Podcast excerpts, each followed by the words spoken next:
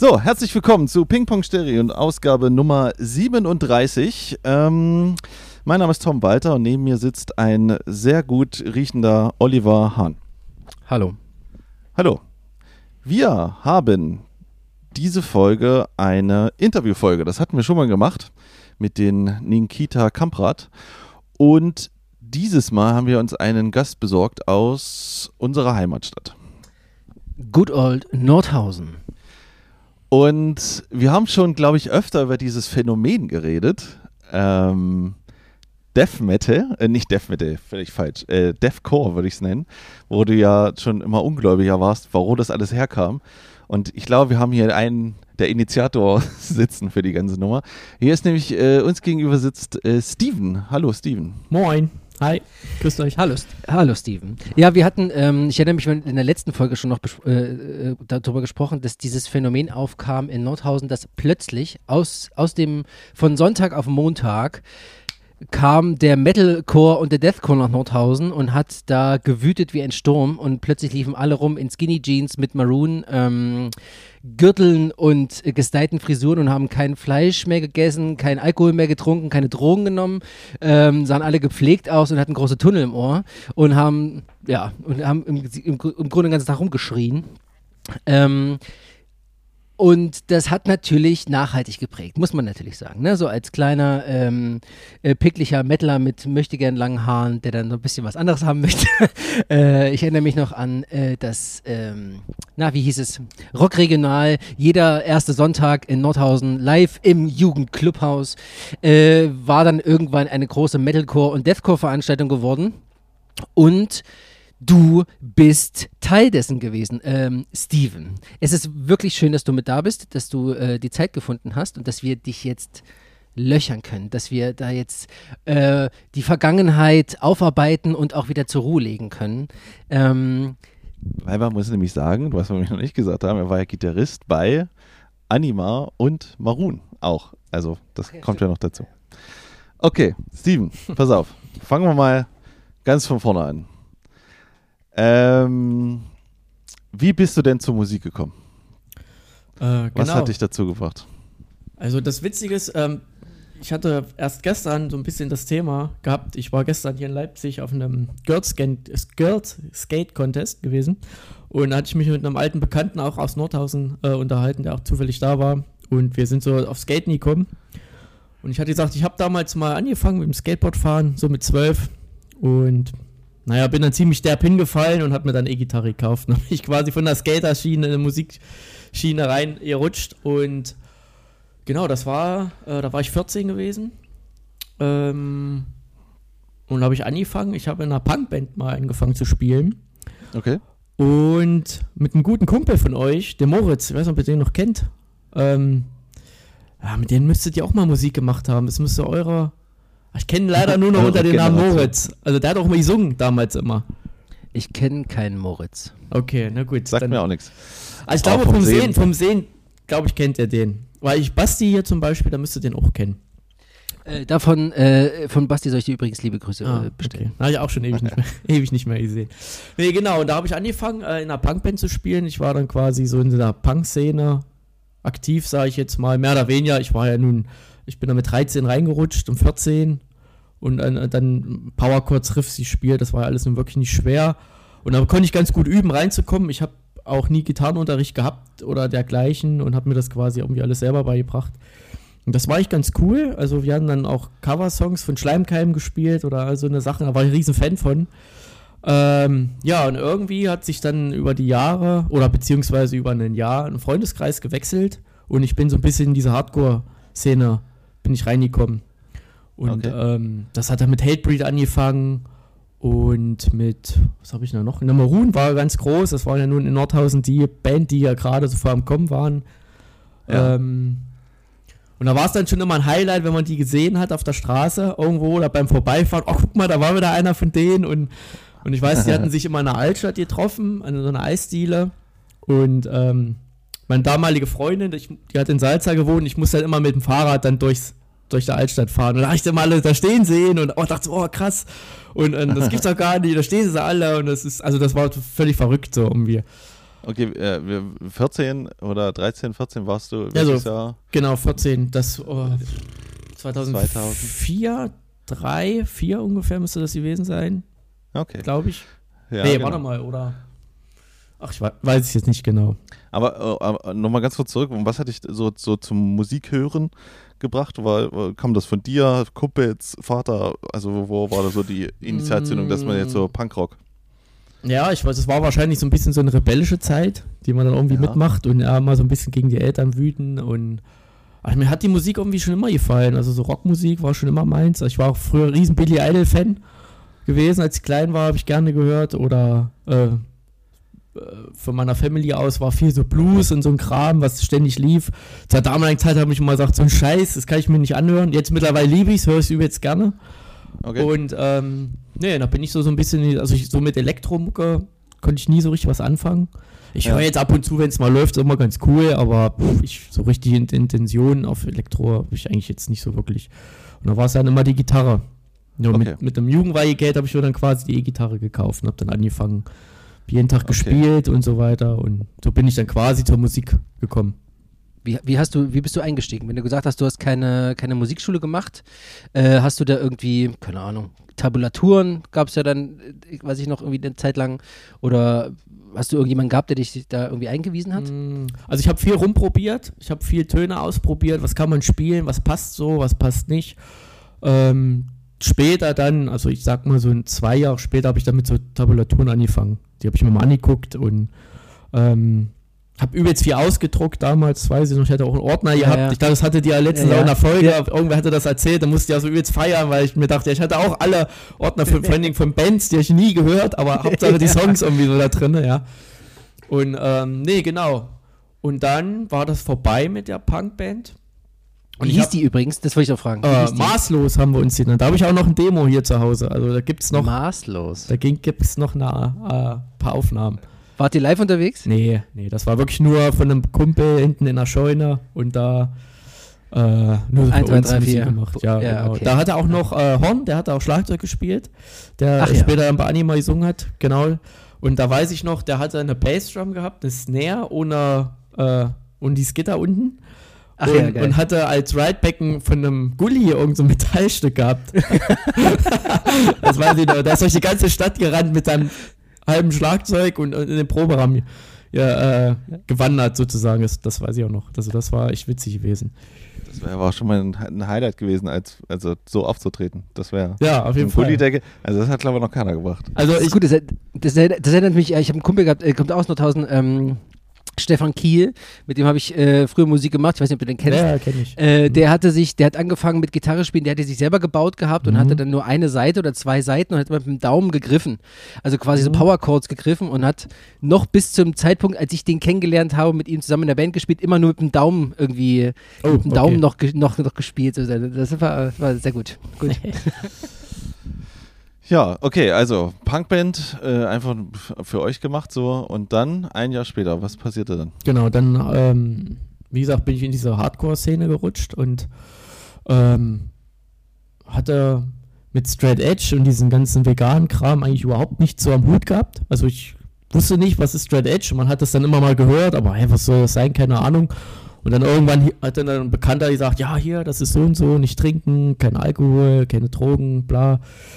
Und ich hatte ehrlich gesagt zur Jugend war hier so einen extremen Absturz gehabt und habe Ja. danach einfach nichts mehr getrunken, weil ich dachte, nee, ich das weiß ich nicht, ich bin nicht so rangekommen danach. Ich habe halt wirklich, also es war echt übel der Abend. Und Okay. durch diese Szene dachte ich, na gut, okay, jetzt hast du ja schon zwei Jahre nichts mehr getrunken, hast auch keinen Bock, und dann bist du halt auch Straight Edge irgendwie. So, da hat man, Ja, ja. war man dann irgendwie so mit dabei. Ähm, Und dann habe ich angefangen, so Hatebreed-Songs zu covern. Maroon-Songs waren noch zu schwer für mich. Für dich selber. Für mich selber, genau. Also ich habe zu Hause einfach, also wirklich jeden Tag so zwei, drei Stunden Gitarre gespielt nach der Schule. Und genau, also da war ich noch, hatte ich noch richtig Bock gehabt, sage ich mal. Und habe mich dann dadurch dann so verbessert, was so die Skills betrifft. Okay, Genau. gut. Und wie ist dann Anima zusammengekommen? Ähm, ja, also ich hatte, ich bin damals durch Salza gegangen mit meiner damaligen Freundin und ich hatte, war schon auf der Suche nach einer Band. Also ich hatte Bock gehabt, Musik zu machen, habe aber halt keinen gekannt, großartig so. Also die jetzt zumindest auch Musik gemacht haben. Die meisten waren alle irgendwie Skateboardfahrer oder Biker oder irgendwas. Und irgendwann meinte sie dann, guck mal hier, äh, da im Fenster hängt ein Zettel. Dann hab ich geguckt, okay. Gitarrist die sucht.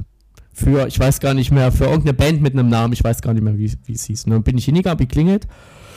Und dann macht äh, eine Mutter auf und sagt, ja, hier mein Sohn, der ist im Skatepark oben, musst du mal hingehen, der sieht so und so aus. Ja, da bin ich dann gleich hochgegangen, hab den gesucht, hab den auch gefunden. Ich so, hier, ich hab dein Schild gesehen und ich bin Gitarrist, suche eine Band. Äh, ja, dann kommst du mal Samstag vorbei und, und bringst mal deinen Kram mit und zeigst, was du kannst. Und dachte ich, gut, okay.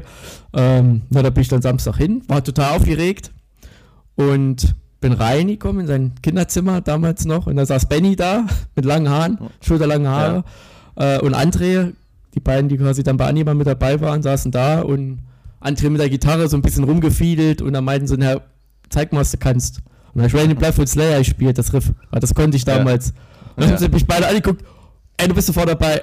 ich glaube, also die meinten, es war auch keiner vorher da und die kannten keinen, der so krass spielen konnten. Und das war wahrscheinlich okay. eine Katastrophe, was ich da gespielt habe.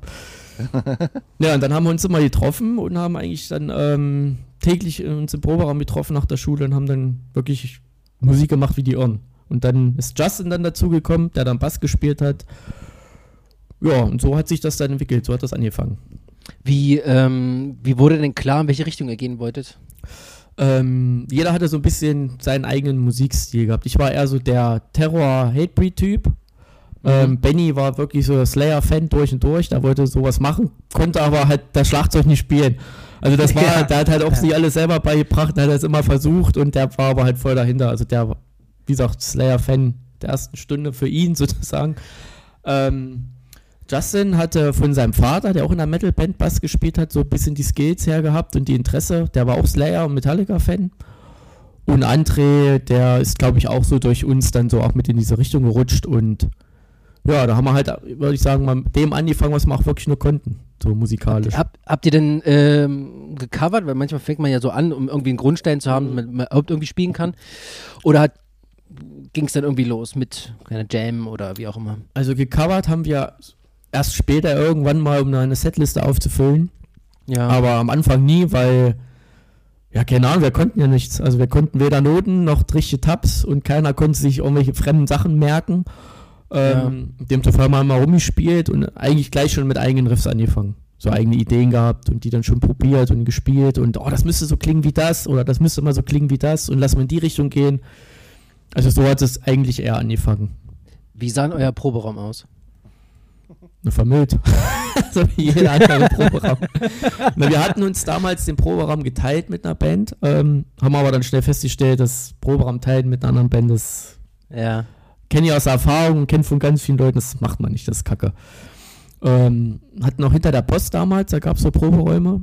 Da, ja, ja. Da hatten wir unseren ja, ersten. Da war, ich, da war ich auch, die kenne ich ja, ja. ja. Du, du warst da auch. Ja, ja. Ja, da bin ich ja auch. Also da da haben wir uns ja dann da auch mal, mal gesehen. Da haben wir alle irgendwie angefangen hinter der Post, ja. ja. da war, war, war Reckless, war ich mit, war ich mit Reckless und da war, glaube ich, Swordfish noch mit dabei. ja, mit, die kenne ich auch, äh, ja. Ähm, ja, und dann müsstet ihr ja auch irgendwie dabei gewesen sein. Naja, gut, okay. Gut. Ja. Wie, wie sah der aus? Also beschreibt äh, der Proberaum den äh, Der war relativ groß, muss ich sagen, zu jetzigen Verhältnissen, wenn man jetzt so Proberäume sieht, die man bekommt. Ähm, ich hatte einen alten Marshall Amp schon gehabt, das war ganz cool. Ähm, ansonsten das Equipment war eher Müll. Benny hatte das auch irgendwie von einem Bekannten nur abgekauft, sein Drum. Hatte da ja. damals noch ein rotes, das weiß ich noch. Und ähm, ja, an sich so wie ein normaler Proberaum halt. Es war jetzt nicht irgendwie Bandposter Was? natürlich an der Wand oder irgendwas. Und trotzdem halt immer wieder noch riesen Maroon-Fan alle gewesen. Alle, alle so ein bisschen die als Vorbilder gesehen. Und irgendwann hatten wir dann da hast du dann so rumgesponnen, so, oh, das wäre geil, mal mit denen spielen oder, oder da mal oder überhaupt mal einen Gig zu spielen. Das war meist, das war ja so der, der, erste, äh, der erste Step, den wir versucht haben. Und äh, da gab es dann dieses Rock Regional. Ja. Und da weiß ich noch, da habe ich auch noch einen Flyer zu Hause, da haben wir unseren ersten Gig, ähm, ich glaube im Januar 2005 gehabt, bei denen. Und Ihr in eurer, in, in eurer Stamm, ähm, Konstellation von Anima. Genau, genau. Okay. Ja, nee, nee, Anima nee, nee, wir hatten, wir hatten einen anderen Sänger gehabt, fällt mir ein.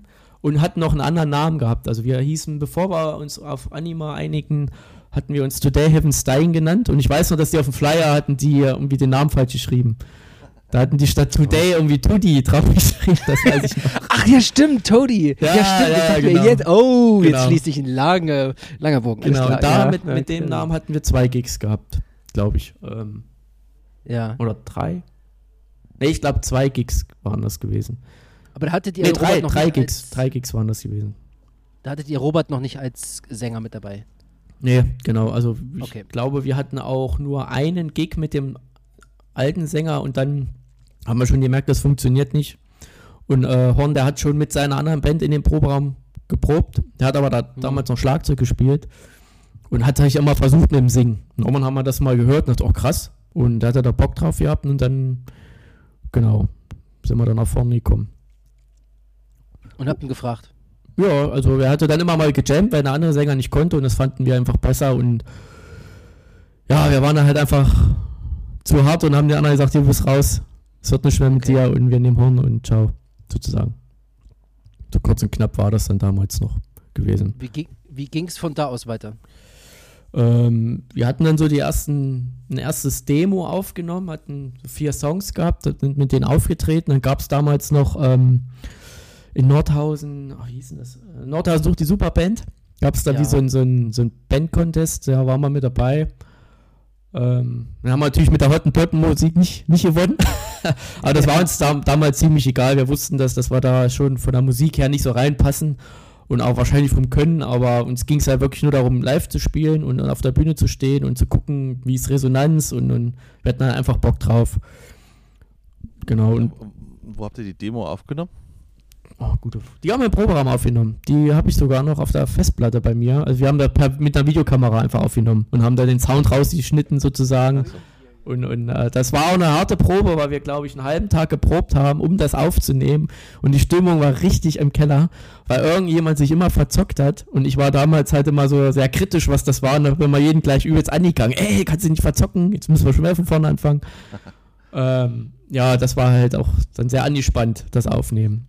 Aber welche, jetzt, weil ich versuche das nämlich wirklich mal so zu ergründen, Mhm. woher die Musik kommt. Also, was habt ihr dann für Musik gemacht? Also, weil, wenn du, jetzt- wenn du jetzt, also wenn du jetzt sagst Slayer und Hatebreed, dann würde ich, also ich hätte dann was im Kopf, Mhm. aber das, was ich von euch kenne und das, Mhm. was ich habe, Mhm. ich meine, ich habe das, ich war ja immer da für diesen Mhm. Rockregional, weil ich da gesehen habe, war ja dann schon extremer gedacht. Mhm. Und ich sag mal, da würde ich dann eher so die Einflüsse von also SLA Dying oder, Na, so, das- oder das kam halt- sowas. Das kam halt auch schnell. SLE Dying war mal Fan und, und Black Dahlia Murder, das war dann unsere Ja. Hauptband, wo wir uns immer danach verdachten, mal so wollen wir auch sein, so wie die sind. Okay. Was dann im Nachhinein äh, ein bisschen unser Verhängnis war, muss ich dazu sagen, das kann ich ja später nochmal erzählen, aber ähm, ne, das war dann quasi nach dem, nachdem wir gemerkt haben, okay, wir, wir ein bisschen was kriegen wir ja schon hin, unabhängig von den Billow-Riffs, die wir da gespielt haben und sind dann natürlich in so eine Richtung gegangen, haben dann versucht, oh, das ist geil, lass das mal probieren ähm, und sind, es musste dann ein bisschen schneller und härter sein und wir haben ja dann versucht, also eigentlich war es wirklich nur der Versuch, aus dem, was wir konnten, irgendwas draus zu machen. Und da ist halt irgendwie Ja. das dann dabei rausgekommen. Also mehr konnten wir halt wirklich auch nicht. Also wir hatten weder Plan von Theorie noch irgendwelche Ja. Techniken. Wir wussten eigentlich nichts. Wir haben einfach nur das immer, auf was wir Bock hatten. Und das Ja. fand mir dann zu dem Zeitpunkt halt mega geil. okay. Und ähm, ja, wie gesagt, und hatten dann immer so ein bisschen dieses, oh, Maroon ist krass und dann siehst du die und als wir dann die ersten zwei Gigs hatten, hat man natürlich dann im Proberaum rumgesponnen, oh, es wäre mal geil mit Maroon zu spielen oder es wäre geil mal überhaupt auf einer großen Bühne. Und dann hatten die, ich weiß gar nicht mehr genau, was es für ein Jahr war, hatten die ihre Release-Show gehabt von der When Worlds Collide und hatten uns halt gefragt, ob wir da mitspielen wollen. So als Opener-Band. Und wir waren natürlich völlig ausgerastet. Oh ja, geil, machen wir auf jeden Fall. Und das war dann so der erste Step, wo wir dachten, oh geil, das haben wir uns gewünscht, mal mit denen zu spielen. Das hat dann geklappt. Das war aber eher so ein Ding, na gut, die kommen auch aus Nordhausen. Äh, wir sind eine lokale Band und haben halt einfach Glück gehabt, dass das geklappt hat. Ihr habt ja auch mehrere dann Konzerte gemacht. Was, ist- was, ist, was ist dann passiert? Na dann, Nach Maroon. na dann fing das an, dass wir dann viele Shows bekommen haben. Also dann nicht nur in Nordhausen, auch so Umgebung, ob es jetzt im Harz war oder wo wir dann noch so gespielt haben am Anfang. Also viel war dann Rock regional war, haben wir wirklich oft gespielt. Und auch alles, was so drumherum noch war. Ich weiß, es gab an der Fachhochschule mal so ein Open Air, da haben wir mal gespielt. Und dann, Als Anima oder äh, Nee, als das- äh, das- Today, to, nee, das war. Today Heaven's Ich Dying? glaube, Maroon, die Show war noch als Today Heaven's Dying und danach haben wir uns umbenannt, weil uns der Name dann doch nicht mehr gefallen hat und wir wollten dann ein, ein Wort haben und, und es sollte was Kurzes, Prägnantes sein. Und da sind wir auf Anima gekommen, weil ich weiß es gar nicht mehr, ehrlich gesagt. Ich glaube, Justin kam irgendwann um die Ecke mit dem Namen, wir fanden den alle geil. Und Okay. ähm, dann hatten wir auch ein, die erste CD aufgenommen. Das war damals noch in Elrich bei oh, dem Sänger von Zero Degree. Ich weiß jetzt leider den Namen nicht. Ach so, äh, ja. Äh, Mir fällt Axel, nicht ein. Axel ja. Axel, genau. Da hatten ja, wir genau. unsere Ja. erste CD aufgenommen. Und da In dem Proberaum von genau, Zero Degree. genau. Ja, ja. Die hatten irgendwie am Bahnhof geprobt und da halt Genau. konnte man da irgendwie, hatten die da so ein kleines Studio. Und da haben wir unter, unter den Namen Anima dann, wie gesagt, die erste CD aufgenommen und mit der haben wir dann halt überall quasi gespielt mit den ersten Songs. Das war die äh, Souls of the Ja. äh, De De De Dissidents. Mhm. Okay, wie, wie lief denn das ab? Also wenn ihr, du hast ja von erzählt, äh, ihr wart weder in der Musikschule noch hattet ihr irgendwelche privaten Lehrer oder konntet Noten lesen oder hattet irgendeine Ahnung. Mhm. Ähm, wie, wie, wie, wie seid ihr daran gegangen? Also ich meine, du hast ja gerade auch schon erzählt, die, die äh, Stimmung war am Boden, als ihr das mit der Videokamera habt aufnehmen wollen. Genau. Wie läuft das dann im Studio? Ähm, tja, gute Frage. Das ist ja schon eine ganze Weile her. Also ich glaube, wir sind im Proberaum, hatten da unsere Songs gehabt. Ich weiß auch gar nicht mehr, wie viele da drauf waren.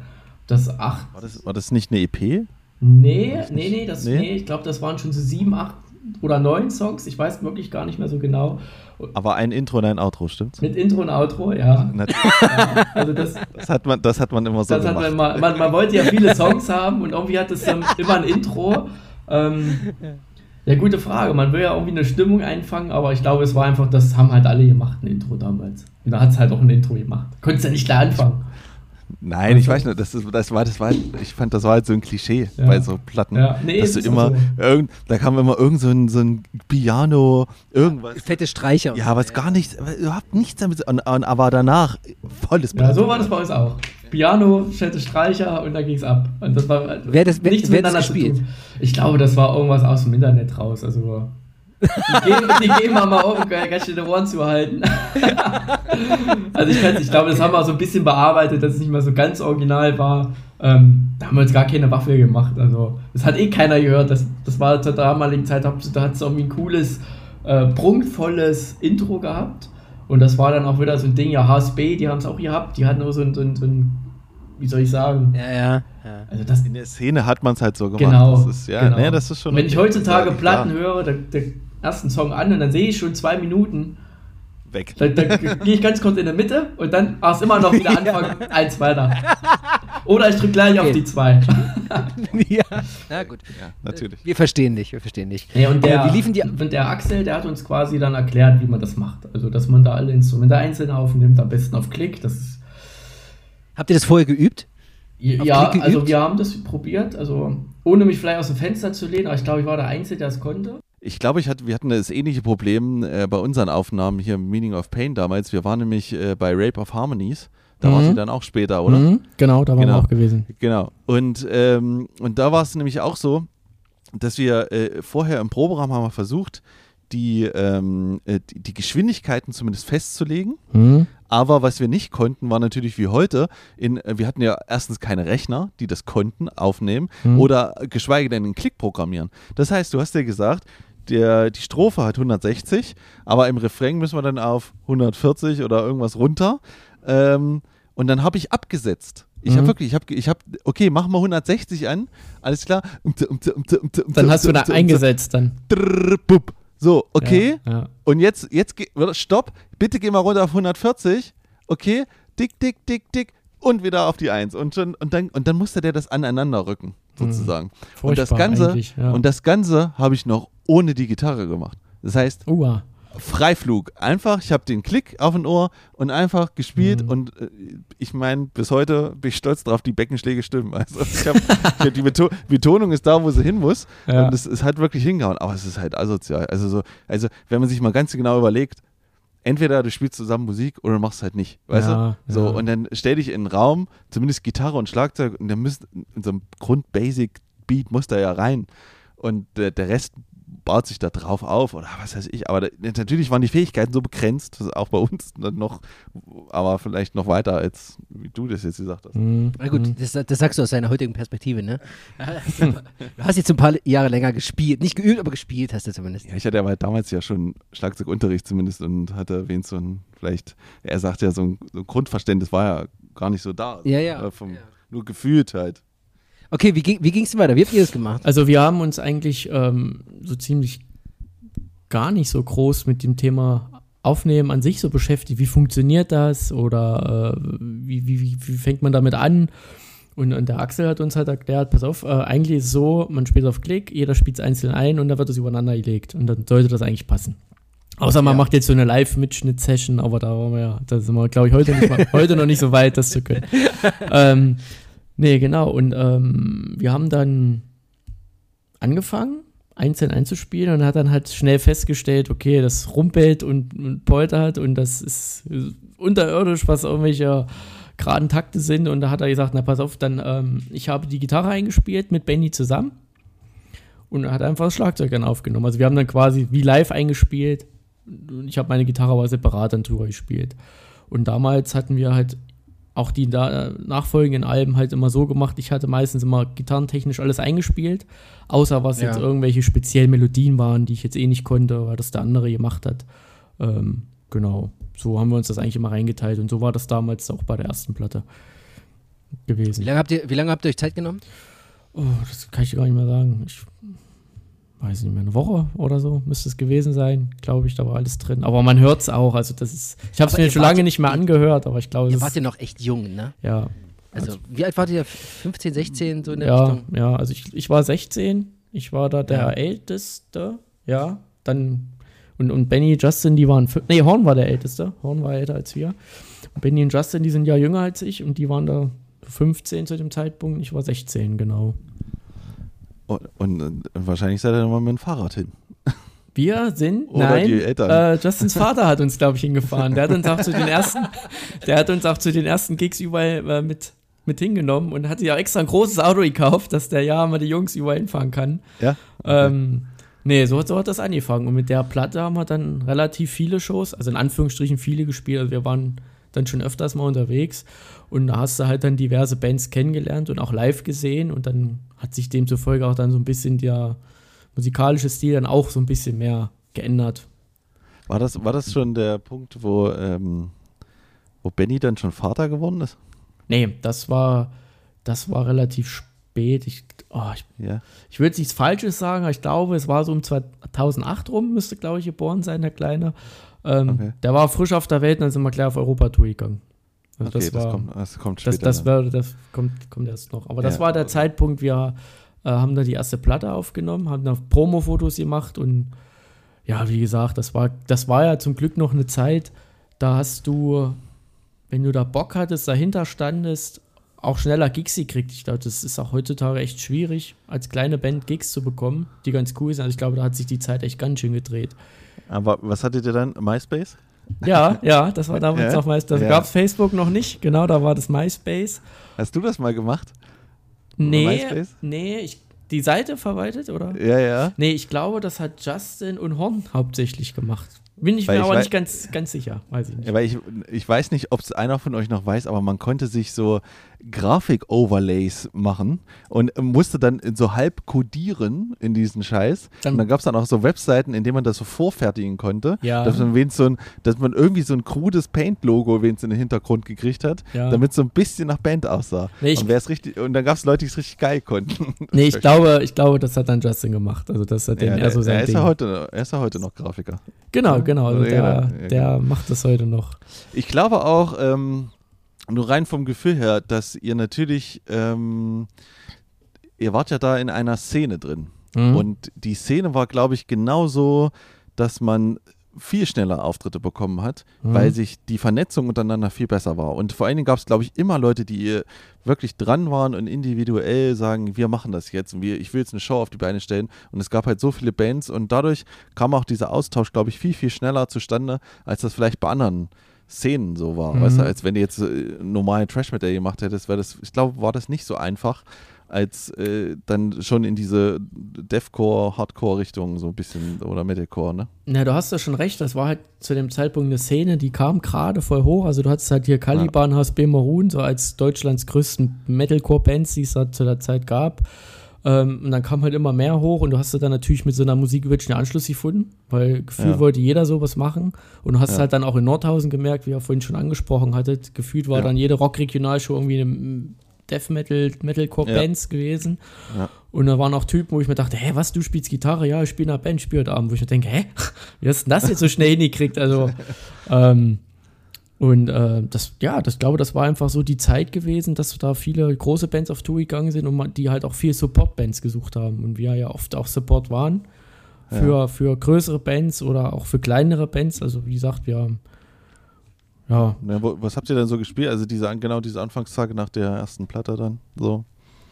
Also wir, also wir waren viel, das war wirklich dann, bevor wir das Demo zu der Daily Grind aufgenommen hatten, waren wir wirklich viel so im Umkreis unterwegs gewesen. Also viel Nordhausen, Umgebung, auch mal im Harz gespielt oder in Bayern haben wir auch öfters gespielt. Okay. Äh, Im Westen war es eher nicht so, so gängig. Ja. Da haben wir auch relativ nee, nee. spät erst viele Gigs gehabt, aber äh, das war am Anfang ja gar nicht so. Das war wirklich mehr so Bayern und so Osten und, und so auch nicht Norddeutschland, aber eher so Brandenburg, die Ecke, so alles, was das so betrifft, haben wir viel gespielt. Okay. So, und ja. Wie, ähm, du hast jetzt gerade gesagt, ihr habt dann so im Laufe, nachdem die Aufnahmen durch waren, äh, und ihr live gespielt habt, äh, hat sich so der, der Stil so ein bisschen gewandelt gehabt. Mhm. Wie habt ihr das, wie habt ihr das gemerkt? So, also wie, oder warte mal, bevor du das beantwortest, vielleicht erstmal, wie war denn, welches Genre war denn die erste Platte? Was war das denn? Weil die, die kenne ich jetzt nicht, die, die anderen beiden habe ich reingehört. Also ich würde sagen, die erste Platte war so richtig typischer 0815 Metalcore. So verspielte Melodien, also ein bisschen auf Happy gemacht, ein bisschen ja. Ähm, also nicht, nicht so, wie es dann später war, also eher so auf böse gemacht und finster und hab so brutal und, und, und schnell, sondern das war ja. wirklich so dieser typische, so wie die ersten Esserly Dying Platten, sage ich jetzt mal. Also, ähm, ja, ich würde sagen, das ging alles so in die Richtung. Alles, alles was da, ich, ich habe echt ganz viele Bands vergessen, die ich damals so gehört habe, ehrlich gesagt.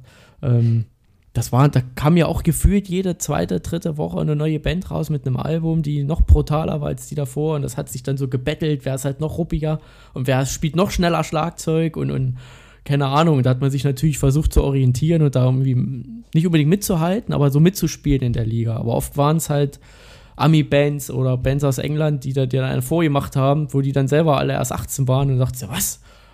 Keine Ahnung. Also wenn du, wenn du dir heutzutage den Entombed reinziehst, ich glaube, die Jungs waren auch 18 damals, als sie die rausgebracht haben. Und, ja, äh, mir, mir fallen halt so A Job for a Cowboy. Ja, genau. genau. War, War from Harlot's Mouth. Ja, ja. Also die, fand, die, so. die, mag ich nicht so. Also das fand ich immer furchtbar, die Musik. Das war mir zu wirre, ehrlich gesagt. Da ich, das, das war mir nicht so viel Struktur genug.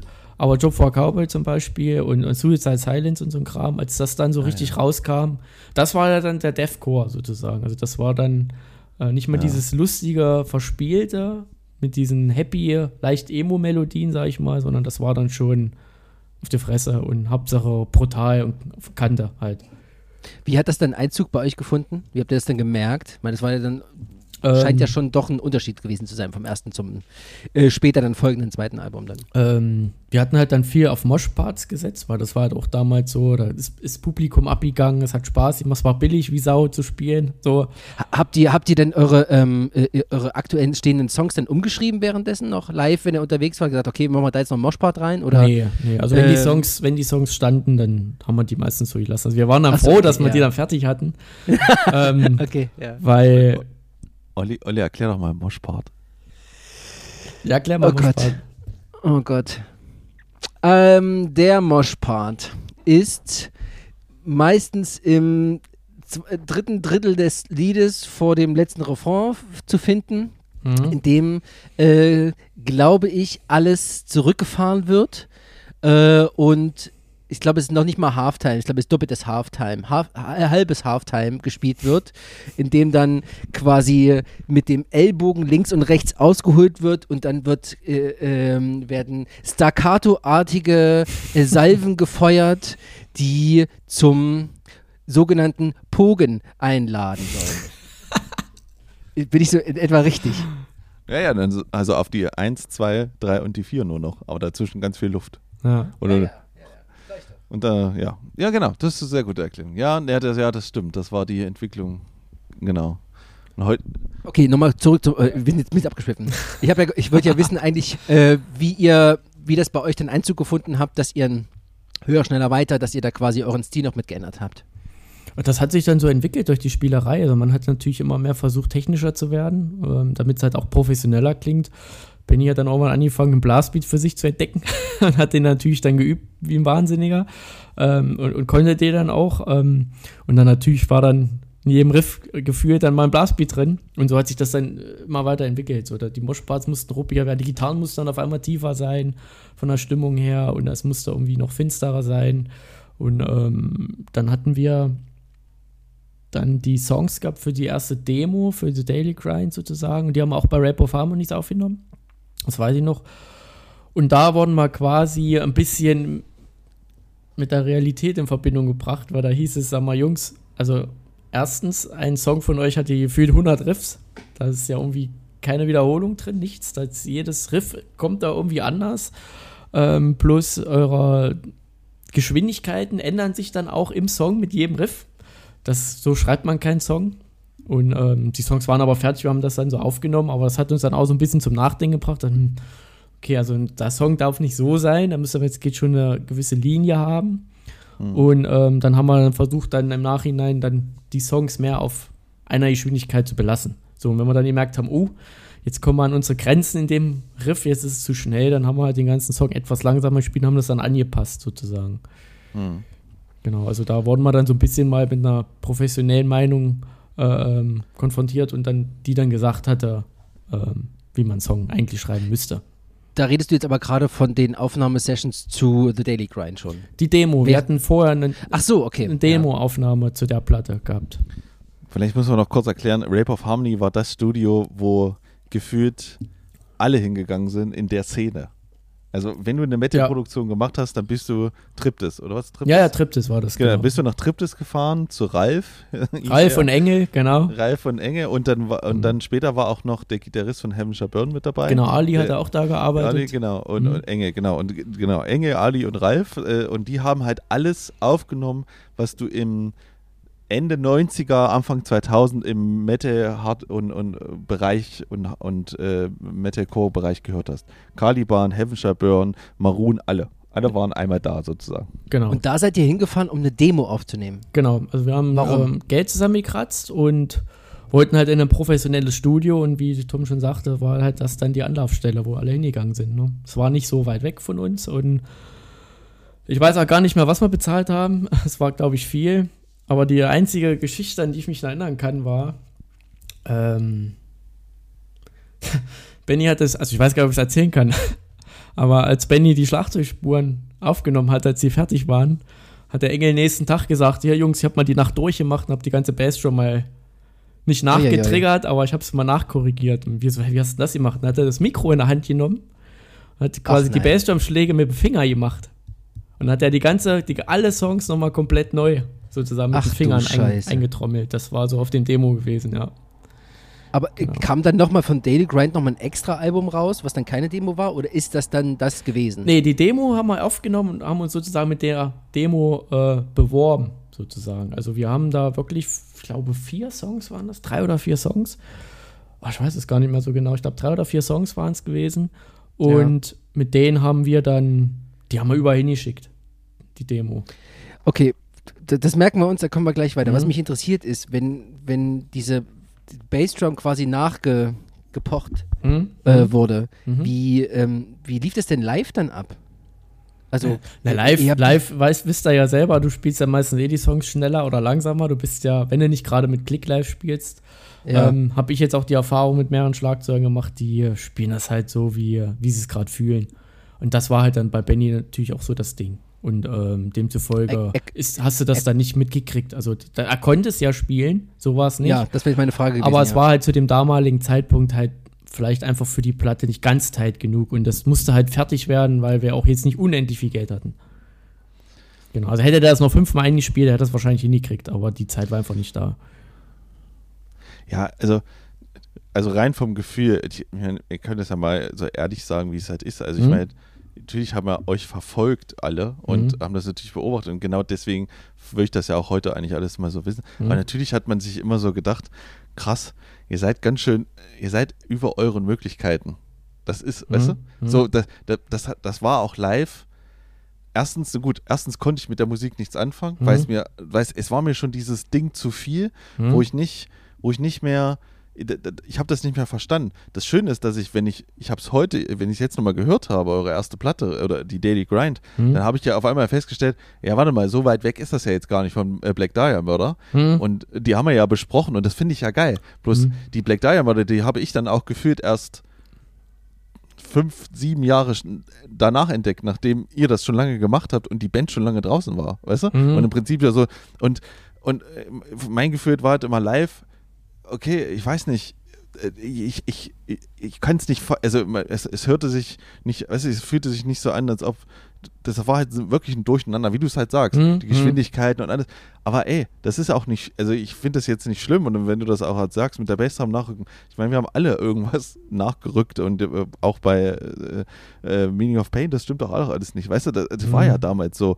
Ich, ich bin jetzt, ich guck mal, ich kann jetzt sagen, ich bin jetzt an einem Punkt mit unserer neuen Platte, wo ich sage, das, was ich da höre, das habe ich auch gemacht. Mhm. Und natürlich wurde da auch nochmal nachgeholfen. Das ist doch ganz klar. Mhm. Aber das eher in so ganz kleinen Bereichen, wo ich sage, scheiße, jetzt hast du den Break versaut, Mhm. haben wir den, können wir den mal noch von, von drei Takes vorher uns schnappen. dann, und da reinmischen. Dann, und dann ja. rückst du den da rein Mhm. und dann ist die Sache erledigt. Aber hier mit äh, kompletten Schieben, ich meine, das ist natürlich aber auch eine andere Mucke. Ihr habt Mhm. halt Mucke gemacht, die so krass technisch ist, die, äh, wo ich selbst den Bands, die das damals schon so gekling, gelungen lassen haben, selbst denen traue ich nicht zu, dass das alles stimmt. Mhm. Ich Also, weiß, was du da, meinst. da finde ich das überhaupt, es ist ja jetzt nicht verwerflich, aber ich meine nur, nur mal so vom Gefühl war es natürlich, man hat dann so gedacht, krass, ey, äh, was ihr da schon abliefern wollt, und aber das ist noch gar nicht. äh, Also wir wollten mehr, als wir konnten. Ja, ja, das stimmt schon. völlig, Das- ne? das- Deswegen ist es, das ist auch, aber äh, Ja, du hattest ja- halt, du hattest halt die große Ja. Konkurrenz gehabt von, wie gesagt, Suicide Silence, Job for Cowboy, Black Di also Black Diamond war quasi immer so unser, wie soll ich sagen, mh, so das, die Vorbildband. So wollen Ja. wir mal klingen, so krass muss es sein. Aber die konnten es halt auch so krass. ihr wart halt da, da, aber die waren halt, wann, wie alt waren die? In ihren 20ern wahrscheinlich. ja, Anfang wahrscheinlich. 20, Also die sind Ja. locker 10, 15 Jahre älter als wir, ja. Ja, genau. Und, und, ihr, und ihr habt das dann schon, weißt du, vor 15 Jahren war das wahrscheinlich auch so. Ja. Mhm. Wie ging, wir waren stehen geblieben, ihr habt diese Demo aufgenommen Mhm. in Triptis, Mhm. um euch zu bewerben. Genau. Wo habt ihr euch beworben? Wie ging es dann weiter? Ähm, also wir haben uns bei den kleineren Firmen, äh, Firmen sag ich schon, kleineren Labels wie Lifeforce und ähm, wo hatten wir uns noch beworben? Also viele kleine. Wir hatten auch die erste Platte, fällt mir gerade ein, die hat, hatten wir auch ein Label aus Erfurt gehabt. Das hieß All Life Ends Records, hieß das. Die hatte damals auch so eine kleinen, meistens lokale Erfurter Metal-Bands unter Vertrag und der hat die CD quasi unter sein Label veröffentlicht.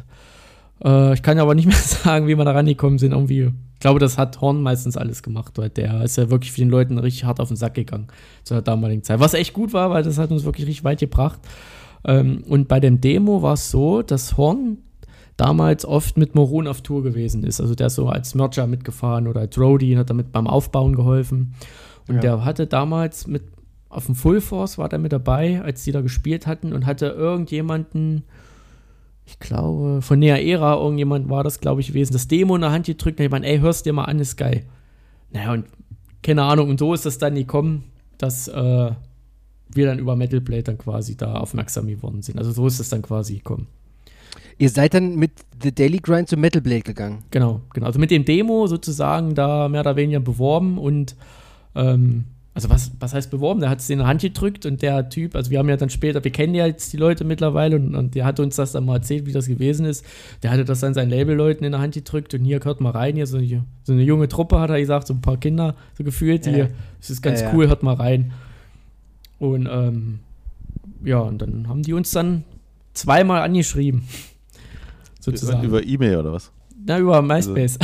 Über MySpace. Ja, ja, also die haben uns, äh, das weiß ich noch, die haben uns eine MySpace-Nachricht geschickt und ähm, wir wollten proben. ähm, ich, ich muss vorher noch dazu sagen, Ja. wir haben ja mal im Proberaum so rumgesponnen, auch mal, mal irgendwie mal mit Maroon live spielen. Dann irgendwann war so der Punkt, oh, ein Label wäre geil, ihr Century Media, Metal Blade oder, oder äh, ähm, Roadrunner. Nuclear plus Roadrunner, alles so rumgesponnen. Oh, stell dir mal vor, da weiß ich noch mal im Proberaum gesessen, wenn wir jede Verträge liegen haben, nur so rumgesponnen. Und dann auf einmal kam Justin Proberaum, du, er hat uns, glaube ich, irgendein Typ von Metal Blade geschrieben. Und haben uns Wahnsinn. totgelacht. Haben uns totgelacht im Proberaum. Das ist wahrscheinlich nur Spam und haben überhaupt nicht drauf reagiert, weil wir dachten, was ist das für ein Schwachsinn? Da schreibt uns doch von Metal Blade keiner an, was wollen die denn? Und dann haben wir einfach, einfach nicht drauf reagiert. Und, und nach einem, keine Ahnung, einem Monat später oder so, hat uns noch einer angeschrieben, ein anderer. Dass schon mal Kontakt aufgebaut wurde und dann dachten wir, hey, okay, warte mal, ich glaube, da, das, das stimmt vielleicht doch. Und dann haben wir dann mit denen geschrieben und ähm, die meinten ja hier und erzählt mal von euch, wir sind auf euch aufmerksam geworden und bla bla bla. Ja, und dann haben wir so ein bisschen erzählt von uns und dann meinten die, na, passt auf, wir würden das Demo gern mal in die USA schicken, zu den großen Chefs sozusagen. Und wenn es dem gefällt, dann machen wir einen internationalen Plattenvertrag draus. Wenn es dem nicht gefällt, dann machen wir nur einen europäischen. Wir würden euch gerne unter, Vertrag- äh, unter Vertrag nehmen. Und dann haben wir gesagt, ja, pff, ja, wir haben jetzt nichts zu verlieren, ja, warte mal. Und dann kam dann wirklich so zwei, drei Monate gar nichts mehr. Und wir dachten mal, gut, scheiß drauf, hat sich wahrscheinlich jetzt Ja. erledigt, hat sich äh, äh, gegessen. Ja, und dann kam die E-Mail mit einem dicken, fetten Vertrag auf juristischem Englisch, den natürlich keiner Okay. kapiert hat von uns. Und da weiß ich noch, ich bin zum Englischlehrer gegangen, habe das in der Hand gedrückt, habe gesagt, hier, können Sie vielleicht mal am Wochenende mal drüber gucken, äh, spiele ja in einer Band und da ist ein Vertrag und ich bin mir nicht ganz sicher. Und hat den mit nach Hause genommen und nach einer Woche kam der an, alles rot angemalt und, und etliche Sachen. Und hat gesagt, na, ich konnte nicht alles übersetzen, hat er gesagt. Okay. Aber lasst es, Jungs. hat er gesagt, macht's nicht, macht's nicht. Warum? Naja, hat gesagt, das ist ihm zu unsicher, weil ja, der war kein Musiker, nichts. Da kannte immer nur, ah, da wirst du nur abgezockt von irgendwelchen Labels und dann verkaufst du dich. Sowas kannte der immer nur so eine Stories. Ach so, der hat ja. gesagt, ja, ich, wie gesagt, ich kann hier die Hälfte nicht übersetzen und wer weiß, was da drin steht. Ja, Und? und haben unterschrieben. Wir haben uns dann gedacht, scheiß drauf, was, was soll passieren? Und Spoiler Alert, wurdet ihr abgezogen? Nein. Echt nicht? Nee, wir wurden nicht abgezogen. Nee, Äh, Durftet ihr überhaupt schon unterschreiben? Äh, nicht alle von uns.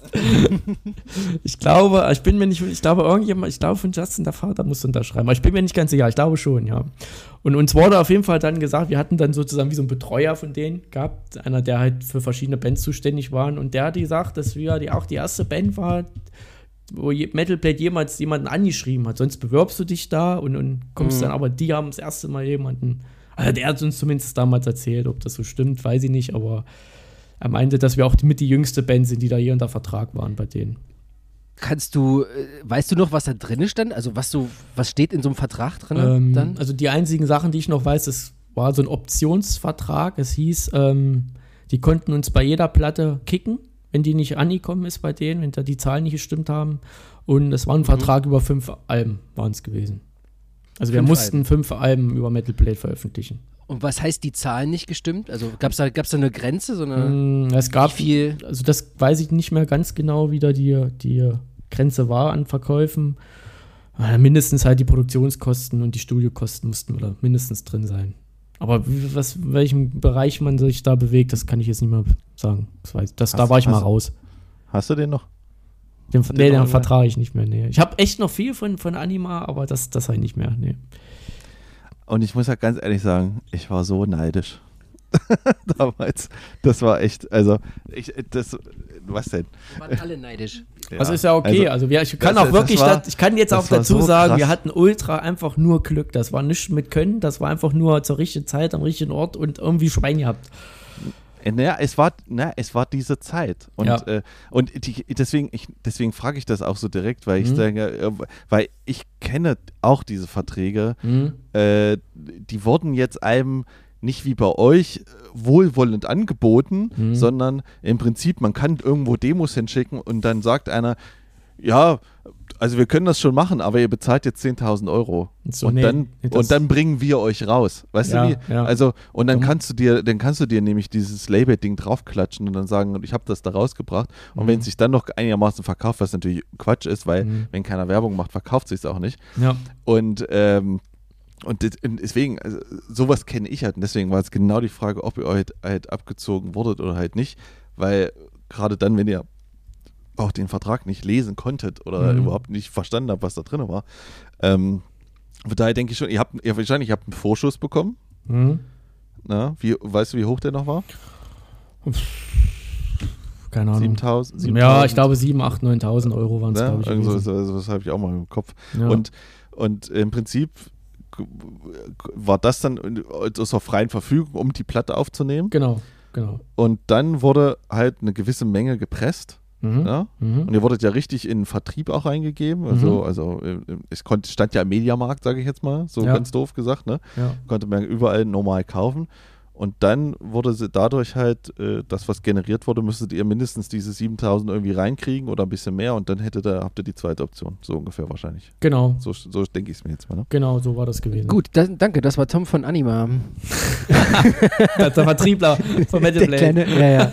ähm, äh, war, war, in dem, war vertraglich auch ähm, noch live irgendwie was geregelt, dass da irgendwie noch eine Tour mit dran hing? Oder also wir mussten, dann? wir mussten, hatten schon, ähm, wir mussten viel spielen, das gab es schon, die Prämisse. Äh, wir hatten auch ähm, dann eine, eine Booking-Agentur gehabt, die für uns dann die Gigs organisiert hat. ja. Die gab es dann auch. Ich glaube, Green Hay Record, äh, Green Hay hieß die Booking-Agentur, glaube ich. Ähm, aber wie gesagt, das sind halt Themen, da war ich meistens raus. Das haben halt dann Benny Justin meistens, also hauptsächlich Justin, der war für sowas eigentlich immer so der Typ, der sich darum gekümmert hatte. Ich habe meistens immer Songwriting gemacht mit Benny und André zusammen.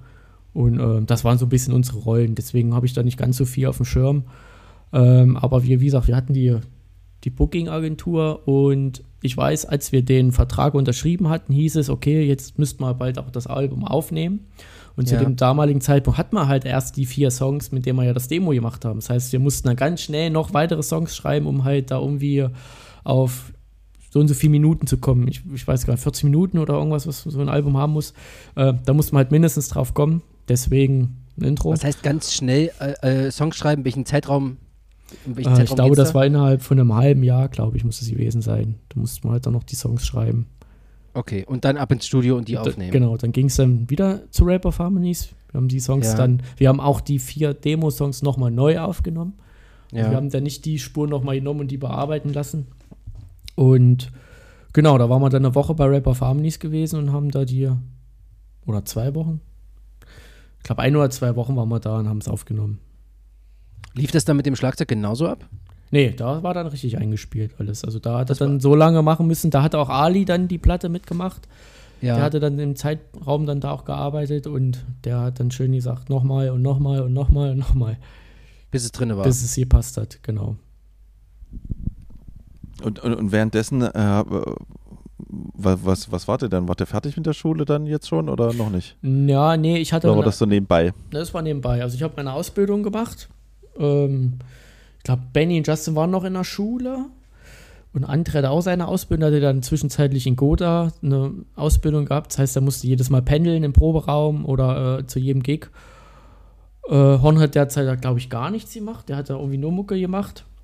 Und haben ja alle noch zu Hause gewohnt. Also das, wir waren ja, wie gesagt, alle noch in unseren Ja, ja, Kinderzimmern aktiv. Und ähm, dann ging das so langsam los, so 2007 dann, wo wir wirklich dann viele Shows hatten. Und 2000. Also, warte mal, die, also ihr habt die Platte aufgenommen die, Mhm. und dann habt das hingeschickt. Hm? Äh, Artwork und so, wie, wie war, wer hat das gemacht? Das hat Justin damals gemacht, das Artwork. Ach, das hat er, okay. ja, genau. klar. Der hatte Gut, für das Demo ein Artwork gemacht und hatte für die Platte das Artwork auch, auch fertig gemacht, genau. Okay, und Merch, habt ihr dann auch schon Merch angefangen? Ja, Wahrscheinlich, ja, ja. ne? Also wir hatten dann über Imperial, hieß ja damals noch, Ja, Impericon, äh, Ja. über die haben wir dann den Merch gemacht. Genau. Ja. Hat die, äh, da ihr jetzt eine neue Songs geschrieben hattet, Mhm. mu musste die Plattenfirma das irgendwie abnehmen dann? Ja, die- Musstet ihr also denen wir das hinschicken und sagen, das ist es jetzt? Und Genau, wir Dürfen mussten regelmäßig Demos hinschicken immer mal, damit die hor- horchen, in welche Richtung geht's oder wie, wie klingt's etc. Das war dann, Ja. das war auch schon, ja. Aber das hat halt immer irgendwie gepasst. Und wir waren Die dann auch, ähm, glaube zwischen der Daily Grind und der Platte danach gab es auch so eine Rubrik bei Metal Blade, ähm, die sie, glaube ich, ähm, sowas wie Newcomer, wie hieß denn das? Ah, die hatten irgendeine so Rubrik gehabt mit neuen Bands und da kam auch Whitechapel zum Beispiel, da waren die auch gerade frisch gesigned bei denen. Und ähm, ich weiß nicht mehr ganz genau, wie das New. Ach, ich weiß es nicht mehr. Die hatten, wie gesagt, so eine, so eine, so eine, so eine Rubrik gehabt mit neuen Leuten. So junge Künstler, die halt extreme Mucke gemacht haben. Und da Und waren da die halt auch mal mit dabei. Genau, genau. The New Extreme hieß es, glaube ich. Ich glaube, so hieß es, ja. Gut, also ich habe ja nochmal reingehört, auf jeden Fall, in die, äh, in die Platte. Furchtbar. Und, und äh, ne, ne, erstaunlicherweise nicht mehr so sch- schlimm, wie ich es in meiner Erinnerung hatte. Mhm, mhm, Weißt du? mhm. Also ich hatte, damals war das wirklich so, äh, natürlich, das Ding kam dann irgendwann und alle so, okay, das müssen wir jetzt mal reinhören. Und Mhm. da war so, ey, boah, krass, ich, ich verstehe es nicht. Ich hab, also, ah, nee, ist mir alles zu viel und, oh, das, und das wechselt immer zu und so. Mhm. Und jetzt fand ich's, jetzt fand ich's eigentlich so, ja, na klar, ich höre es jetzt schon, wo es herkommt. Mhm. Weißt du, jetzt konnte, konnte ich es irgendwie besser einschätzen. Mhm. Und was wirklich eine absolut geile Stelle war, war bei dem Song Daily Grind. Mhm. Und das war genau der Moshpart gegen Ende. Mhm. Wo der dann auf einmal übelst runterzieht und dann nur noch so ein und dann äh, prät da irgendwie dieser Moshpart rein. Das ist mir, ja, geil. Das, also, Mhm. das fand ich wirklich wieder so eine, weißt du, wo so eine Stelle, wo es dann wirklich, da, da, da habe ich verstanden, wo, warum das so war damals und äh, warum es auch, glaube ich, so viele, vielleicht äh, Kids auch gefühlt haben, so die, die, das, das, das Ding so an sich irgendwie, oder? Ich fühl's nicht.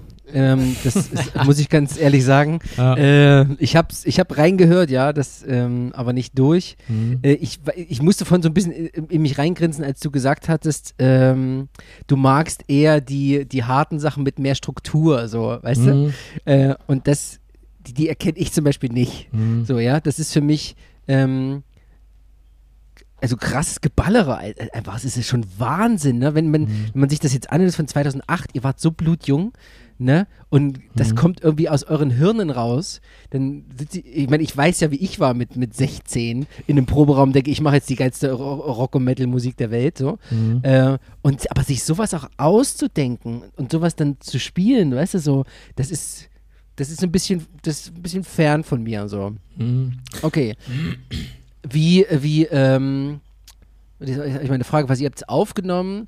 Ach ja, genau. Metal Blade hatte mal Demos bekommen und ihr wart bei New Extreme mit drin. Mhm. Äh, die haben aber nicht gesagt, irgendwie, Leute, so geht's nicht, macht da mal ein bisschen mehr, weniger, kürzer, Nee. ein Song mehr oder Nee. was. Also die, ihr habt im Grunde die Freiheit gehabt, Mhm. Mhm. weil ihr das geliefert habt, was ihr angeboten habt vorher. Genau, genau. Also Okay. wir haben halt wirklich versucht, so derb und technisch wie möglich in unseren damaligen Skates rüberzukommen und das zu spielen. Deswegen Das ist ist wahrscheinlich euch auch so gelungen, viel ja. Chaos und ähm, ich finde es mittlerweile auch schwierig zu hören. Also ich hatte es mir mal vor einer ganzen Weile mal wieder angehört.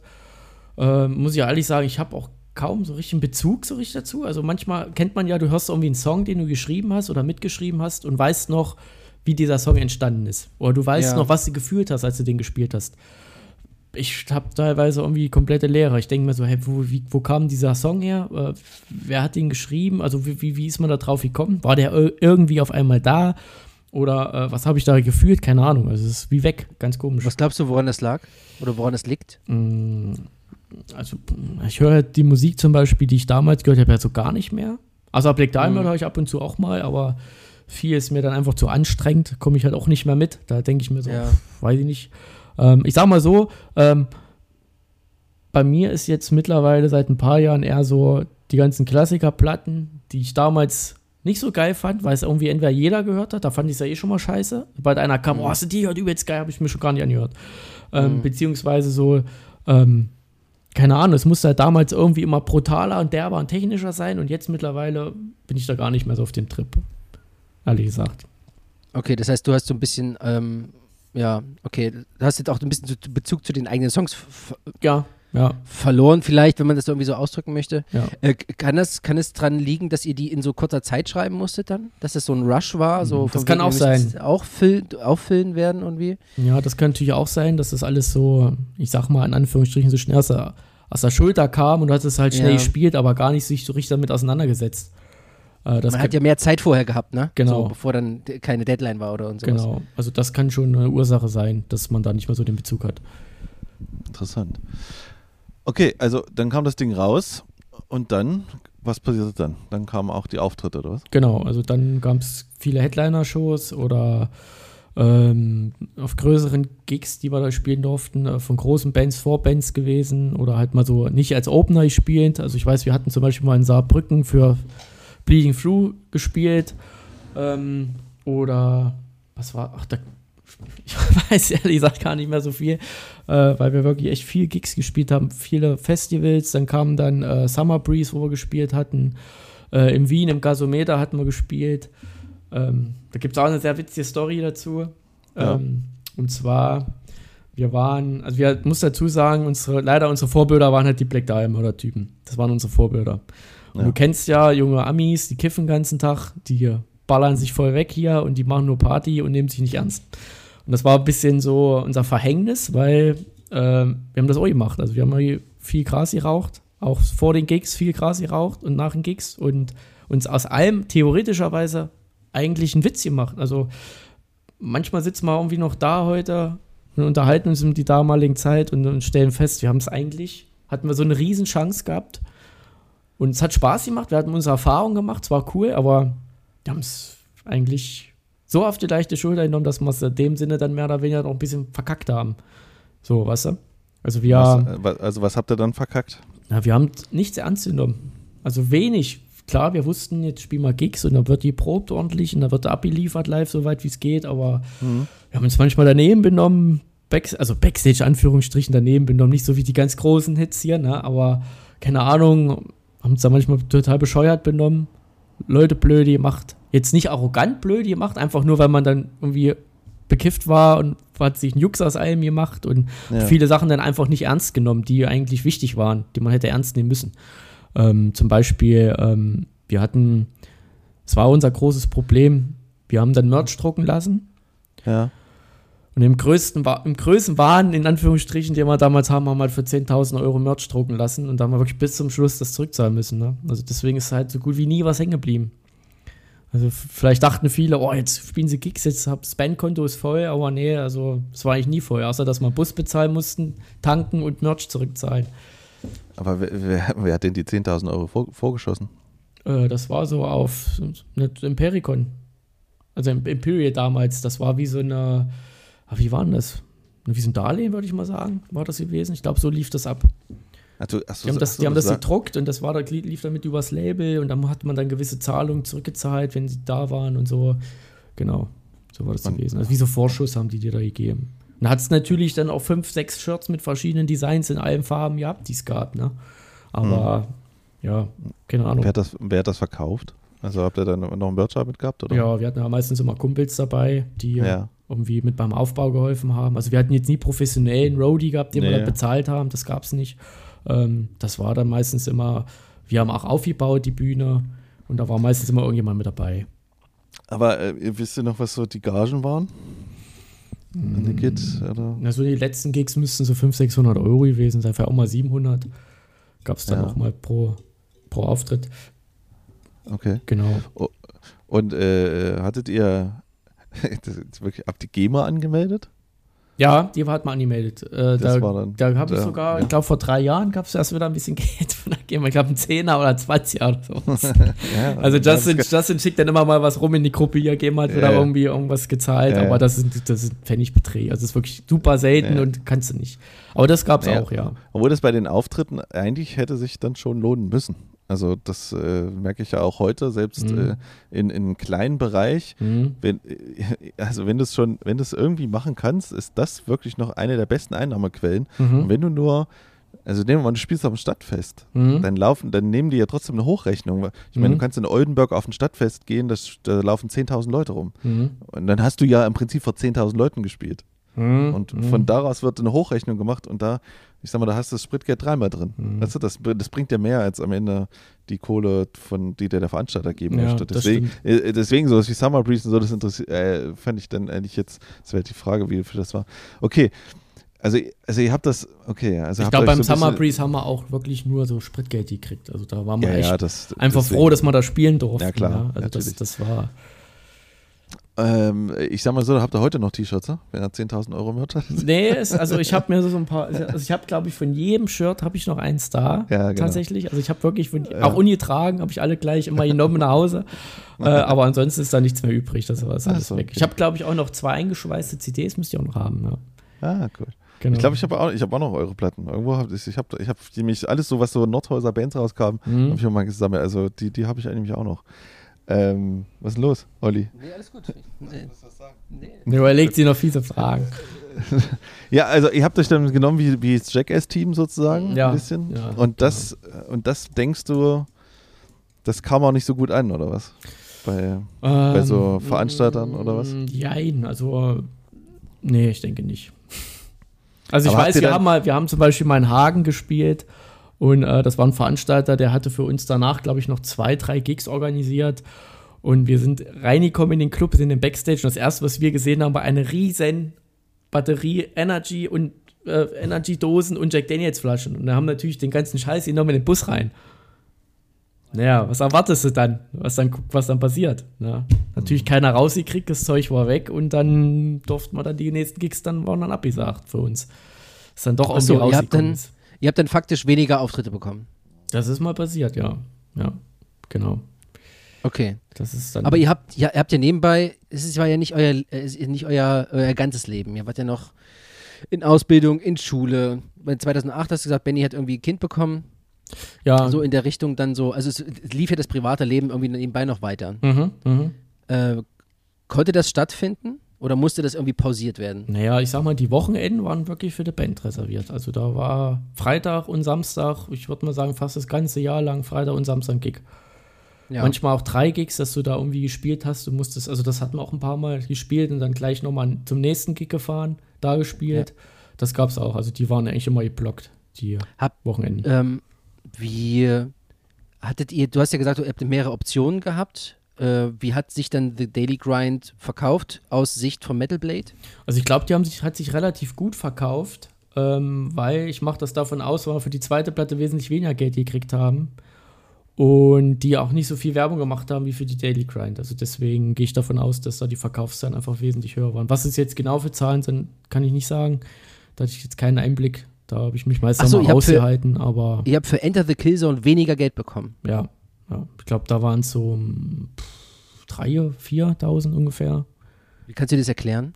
Ähm, ich glaube, das war eine Zeit, das muss ja auch 2008 gewesen sein. Ich glaube, da war auch Wirtschaftskrise so ein bisschen. Ich glaube, da haben die Labels halt auch was abgekriegt von, dass natürlich dann kleine Bands, wir waren ja dann wirklich im Fliegenschiss gegen die Großen, Ja. ähm, da einfach dann zurückstecken mussten und dann halt gucken mussten. Und Okay. ähm, demzufolge ist dann auch die Produktion von der zweiten Platte halt ein bisschen anders abgelaufen, als eigentlich geplant war. Genau. Okay, wie lange seid ihr unterwegs gewesen, bis ihr die zweite Platte dann aufgenommen habt? Ihr müsst ja nebenbei auch noch Songs schreiben. Ja, also ungefähr äh, müssten so, ich glaube, so ein Jahr, anderthalb Jahre waren da dazwischen. Okay, die hat euch Metal Blade aber auch gegeben. Die haben jetzt keine, nee, nee. da haben das nicht irgendwie datiert, so von wegen, wir müssen jetzt jedes Jahr. nee, du hattest natürlich indirekt schon so ein bisschen so einen Druck, aber jetzt müsstest du mal gucken, jetzt müsste das nächste kommen, weil du hast halt auch gemerkt, dass die anderen Bands, die auf den Markt gekommen sind, ja auch ein Ding nach dem anderen rausballern. Und du musst ja, schon Ja. irgendwo versuchen mitzuhalten, sonst bist du ja ganz schnell weg vom Fenster. Und äh, natürlich hast du dann so schon so einen indirekten Druck gemacht, so von wegen, äh, ja, jetzt müssen mal Riffs kommen. Da gab es natürlich dann im Proberaum oft Diskussionen, ja, ist wieder nicht gekommen mit dem Riff. Warum gibt es nicht schon wieder einen Riff? Ach so, So, okay. ja. oder, oder, äh, also keine Ahnung, es war eine sehr angespannte Zeit auf jeden Fall. Also das war schon, Wie hat sich das so grundsätzlich auf euer Songwriting ausgewirkt? Mal abgesehen davon, dass jetzt kein Riff da ist, so, aber wie hat sich das als auf Songwriting an sich ausgewirkt? das Songwriting an sich war so, ich habe eigentlich fast alle Lieder geschrieben und auf der Enter the Killzone waren viele Songs dann auch von André gewesen und wie gesagt, alles was so Liedsachen waren, waren dann von André, die er auch gespielt hat. Aber ansonsten war es meistens so, dass ich mich viel mit Benny immer im Proberaum getroffen habe und wir zusammen irgendwie Songs geschrieben haben. So, wie gesagt, jeder hatte seine Aufgabe. Justin hat sich mehr so um den ganzen Social Media Kram gekümmert, den es damals gab und Designs gemacht. Äh, Ja. Horn hat meistens auch irgendwie Werbung gemacht und, und, und ähm, wie gesagt, den Leuten so ein bisschen auf den Sack gegangen, überall hinschreiben und alle ein bisschen nerven. Und ähm, genau, und André war halt auch oft mit beim Songwriting mit dabei. Also wir haben das meistens zu dritt gemacht. Aber ich war immer so eher so dominanter Typ damals gewesen. Also das hat sich jetzt auch ein bisschen gelegt, aber ich war halt damals so ein bisschen der so, der alle so in den Arsch getreten hat, muss kommen, du musst zur Probe, wir müssen proben, dann muss was passieren und wenn es nicht klappt, dann ist doch scheiße und, und ich habe da Ja. meistens auch viele Pferde verrückt gemacht und war auch kurzzeitig mal raus aus der Band, die habe ich mal kurzzeitig ja. mal rausgeschmissen, weil es wirklich eskaliert ist. Da haben sie auch einen Gegner ohne mich gespielt. Ähm, genau. Also ist auch schon mal ein Beckenständer und, und ein äh, Mikroständer ins Schlagzeug geflogen in der Probe. Das gab's auch schon, ja. Okay. Hatte das, äh, hatte das irgendwie vertragliche Sachen? Nö, ne? Dass du da jetzt raus bist oder nicht, das ist Nö. glaube ich, Metal Blade egal. nee, ne? das war dem wurscht. Also das war so Band, bandintern war das gewesen. Ja, okay. Genau. Aber wenn, wenn du jetzt auch gesagt hast, wenn ihr nochmal zu den Gigs, also wenn ihr gekifft und so habt, äh, habt Mhm. ihr denn, habt ihr dann auch schlechter gespielt? Oder weil ich so eine Highspeed-Mucke gekifft, das kann ich mir auch gar nicht vorstellen. ehrlich. Also da gibt es eine ganz witzige Family Guy-Folge, da machen die eine Familienband und kiffen alle und, und die spielen dann live und dann, Ja. dann siehst du diesen Gig und das ist, da ist alles perfekt. Und dann siehst du, dass die das nur dachten und dann siehst du, wie der Mhm. Ja. Gig wirklich ist und die, die kotzen sich da einfach nur alle auf der Bühne und kriegen nicht die Schissen. Also ich habe manchmal das Gefühl, gehabt, das war so bei uns, äh, aber naja, ich sag mal so, es haben wir mal gesagt, es ist geil. Also gehe ich davon aus, also, also gehe ich davon aus, es war okay. Obwohl Okay. wir mal einen Gig in Österreich hatten, ähm, da sind wir hingefahren und ich habe äh, mit André über die Fahrt eine Jägermeisterflasche getrunken. So. Hm. Sie, sie ist relativ groß und jetzt nicht so eine kleine hier. Und, Ja, ja. und, und da meinte ich auch mal, wann sind wir denn da? Ja, noch eine halbe Stunde. Und da war ungefähr noch so ein bisschen weniger als ein Viertel drin. Und da habe ich mir das reingezogen, pur. Bus ging auf, der große Hammer kam. Ich hatte es so komplett weggehauen, komplett. Musste mich reintragen vor dem Gig im Backstage. Dann sind wir noch äh, bei der Veranstaltung zum Essen eingeladen, zum Asiaten nebenan. Da ging gar nichts. Da habe ich draußen alles vollgebrochen vorm Gig. Bin rein und dann irgendwann habe ich einen Eimer Wasser auf den Kopf gekriegt von Benny. Digga, wir spielen in 10 Minuten, du musst jetzt aufstehen. Ich so, was, wie, wo? Da wusste ich nichts mehr. Bin auf die Bühne, den ersten Ton verhauen und habe abgebaut und bin von der Bühne. und da gab es auch ein Interview, da, das war so eine lokale Zeitung, die dann geschrieben hat, das war das schlechteste Gig, den ich jemals gesehen habe von irgendeiner Band. Wow. Also das gab's haben die, auch, ja. haben die weitergespielt dann ohne dich Ich oder glaub, war dann komplett Schluss? Nee, ich glaube, die haben weitergespielt. Also ich habe wirklich den ersten Ton verkackt und bin nicht mal reingekommen und dann, gut, dann kann ich auch abbauen. Und dann habe ich eine Gitarre abgebaut, mein Amp abgebaut und bin von der Bühne gegangen. Normalerweise könnte man einfach gehen, aber er baut halt doch ab. Ja, nee, ich habe doch, ich hab Ja, doch abgebaut, ja. So, das kam ja noch über, über den Ellbogen gerollt. Ne? Das so. Nee, das, das ist leider auch mal passiert. Okay, also habt das ganz schön krachen lassen in der Zeit. Ja, also und, Okay. und äh, die, was ich auch noch erwähnen könnte, die, was auch eine sehr ähm, komische, äh, komisches Erlebnis war, war, wir hatten, da gab es mal so einen Ort, ich glaube, der ist gar nicht so weit weg von Nordhausen, Gehofen heißt der. Da gab es auch immer mal so ein, so ein Metal-Festival, so, da haben auch immer relativ große Bands gespielt. Und ich weiß noch, wir sollten damals da spielen und dachten, oh geil, da haben sie auch alle schon gespielt und sind hingefahren. Und da hatten wir so ein Erlebnis gehabt, da sind wir angekommen mit den Autos, jetzt nicht mit Bus, mit zwei, drei Autos hingefahren. Und da standen auf einmal Leute vorm Auto. Und wir so rausgegangen, äh, hallo, oh, wir sind voll Fans, kriegen wir ein Autogramm. Und das war wirklich so das allererste Mal, dass das passiert ist. Und wir die angeguckt, Ja. äh, warum? Ja, wir, wir sind voll die Fans. Und wir so, okay, können wir erstmal Ja. einladen und dann wird mal kommen, weil, ja, kein Problem. Und dann, es war ganz komisch. Es war, also für mich war es super unangenehm. Ich fand es irgendwie, also schon irgendwie, ich habe mich gefreut, aber ich fand es so super strange, dass irgendjemand mal kommt und kriegt ein Autogramm, wo ich mir denke, ja, aber dann unterschreib selber. So, es ist nichts anderes, wenn du unterschreibst oder ich unterschreibe. Ich fand das halt irgendwie befremdlich, so für, für den Siehst du, Moment. da haben, haben sich so ein bisschen die Rollen getauscht. Ne? Damals bist du dann mit dem Fahrrad zu deiner Freundin gefahren, an der Eisdiele in der Altstadt vorbei und hast Maroon noch gesehen. Mhm. Ja. Und, ja. und hast die angehimmelt und hättest sie wahrscheinlich auch um Autogramm gebeten, ne? Weißt Mhm. du? Ja, und jetzt wirst, wirst du es selber. Es ist bei dir selber passiert. Ja, das war, war irgendwie unangenehm. Also wir haben es gemacht, wir haben da mit denen gequatscht, so ganz normal. Ich habe Ja. halt immer versucht, denen zu sagen, aber nee, nee, ich bin auch, so- also ne, ich bin jetzt nicht anders Ich bin als nicht ihr. berühmt. Ich bin nicht es, war, berühmt. es war irgendwie komisch so. Es war, ich habe mich komisch gefühlt dabei, weiß ich nicht. Irgendwie merkwürdig. Wann habt ihr dann ähm, gewusst, jetzt ist Zeit fürs neue Album? Mm, Weil Enter, Enter the Killzone kam ja 2010. genau, genau. Oh, das hat doch länger. Äh, Da war, lag doch ein bisschen mehr Zeit dazwischen. Also, äh, was war der Punkt, wo ihr gesagt Ähm, habt, jetzt. Na, wir haben dann wieder? irgendwann, na, du, du äh, spielst deine Gigs und probst ja trotzdem noch regelmäßig. So, und Ja. bei der Probe, dann kommt mal das Riff und oh, das ist geil. Und hast ja, also wir haben immer permanent an neuen Songs gearbeitet. Immer wieder. Wir hatten Mhm. unsere Songs, die hatten auch keine, also unsere Arbeitstitel von den Songs war auch so wie, wie soll ich das erklären? Also da hieß ein Song Song 13 oder Song 14, Song 15. So wie man die Songs geschrieben hat, so hießen die auch für uns. Ah, ja. Das Ja. heißt, auf unserer Setliste live stand immer da Song 23, Song 27, Song Ach so. 15. Und wir wussten Wunderbar sofort, zum Merken auch. Wir wussten sofort aber, welche Songs das sind. Ach so, und okay. demzufolge hast du halt einfach weitergeschrieben und weitergeschrieben und, und irgendwann hat man dann genug und haben gesagt, ähm, wir wären soweit und könnten jetzt die nächste Platte aufnehmen. Das dem- habt ihr Metal Blade dann Bescheid gesagt. Genau, genau. Also wir haben da aber dann sozusagen, ich glaube, da gab es auch dann so ein bisschen, wie sieht es mal aus mit neuem Zeug und so. Und dann, ja. Ja. wir hätten da was. Und das hat sich ja dann musikalisch auch noch mal ein bisschen anders entwickelt in eine andere Richtung. Es wurde dann noch technischer und äh, ähm, noch böser in Anführungsstrichen und noch finsterer und noch tiefer, ich stimmt. Ähm, genau. Hat, hat ihr einen Manager eigentlich in der Zeit? Wir hatten keinen Manager. Irgendeiner, der so ein Ähm, bisschen die Ah, organisatorische doch, doch, Hoheit. ja, wir hatten von Metal Plate jemanden gehabt und äh, von der Booking-Agentur hatten wir jemanden gehabt. Genau. Also zwei ja, für die- beide Bereiche dann. ja, genau. Aber wie gesagt, das waren so Themen, da habe ich mich meistens rausgehalten. Also ich Ja. war wirklich so der Mucker-Typ, der nur Mucke machen wollte und hat alles mit ihm gemacht, was ging.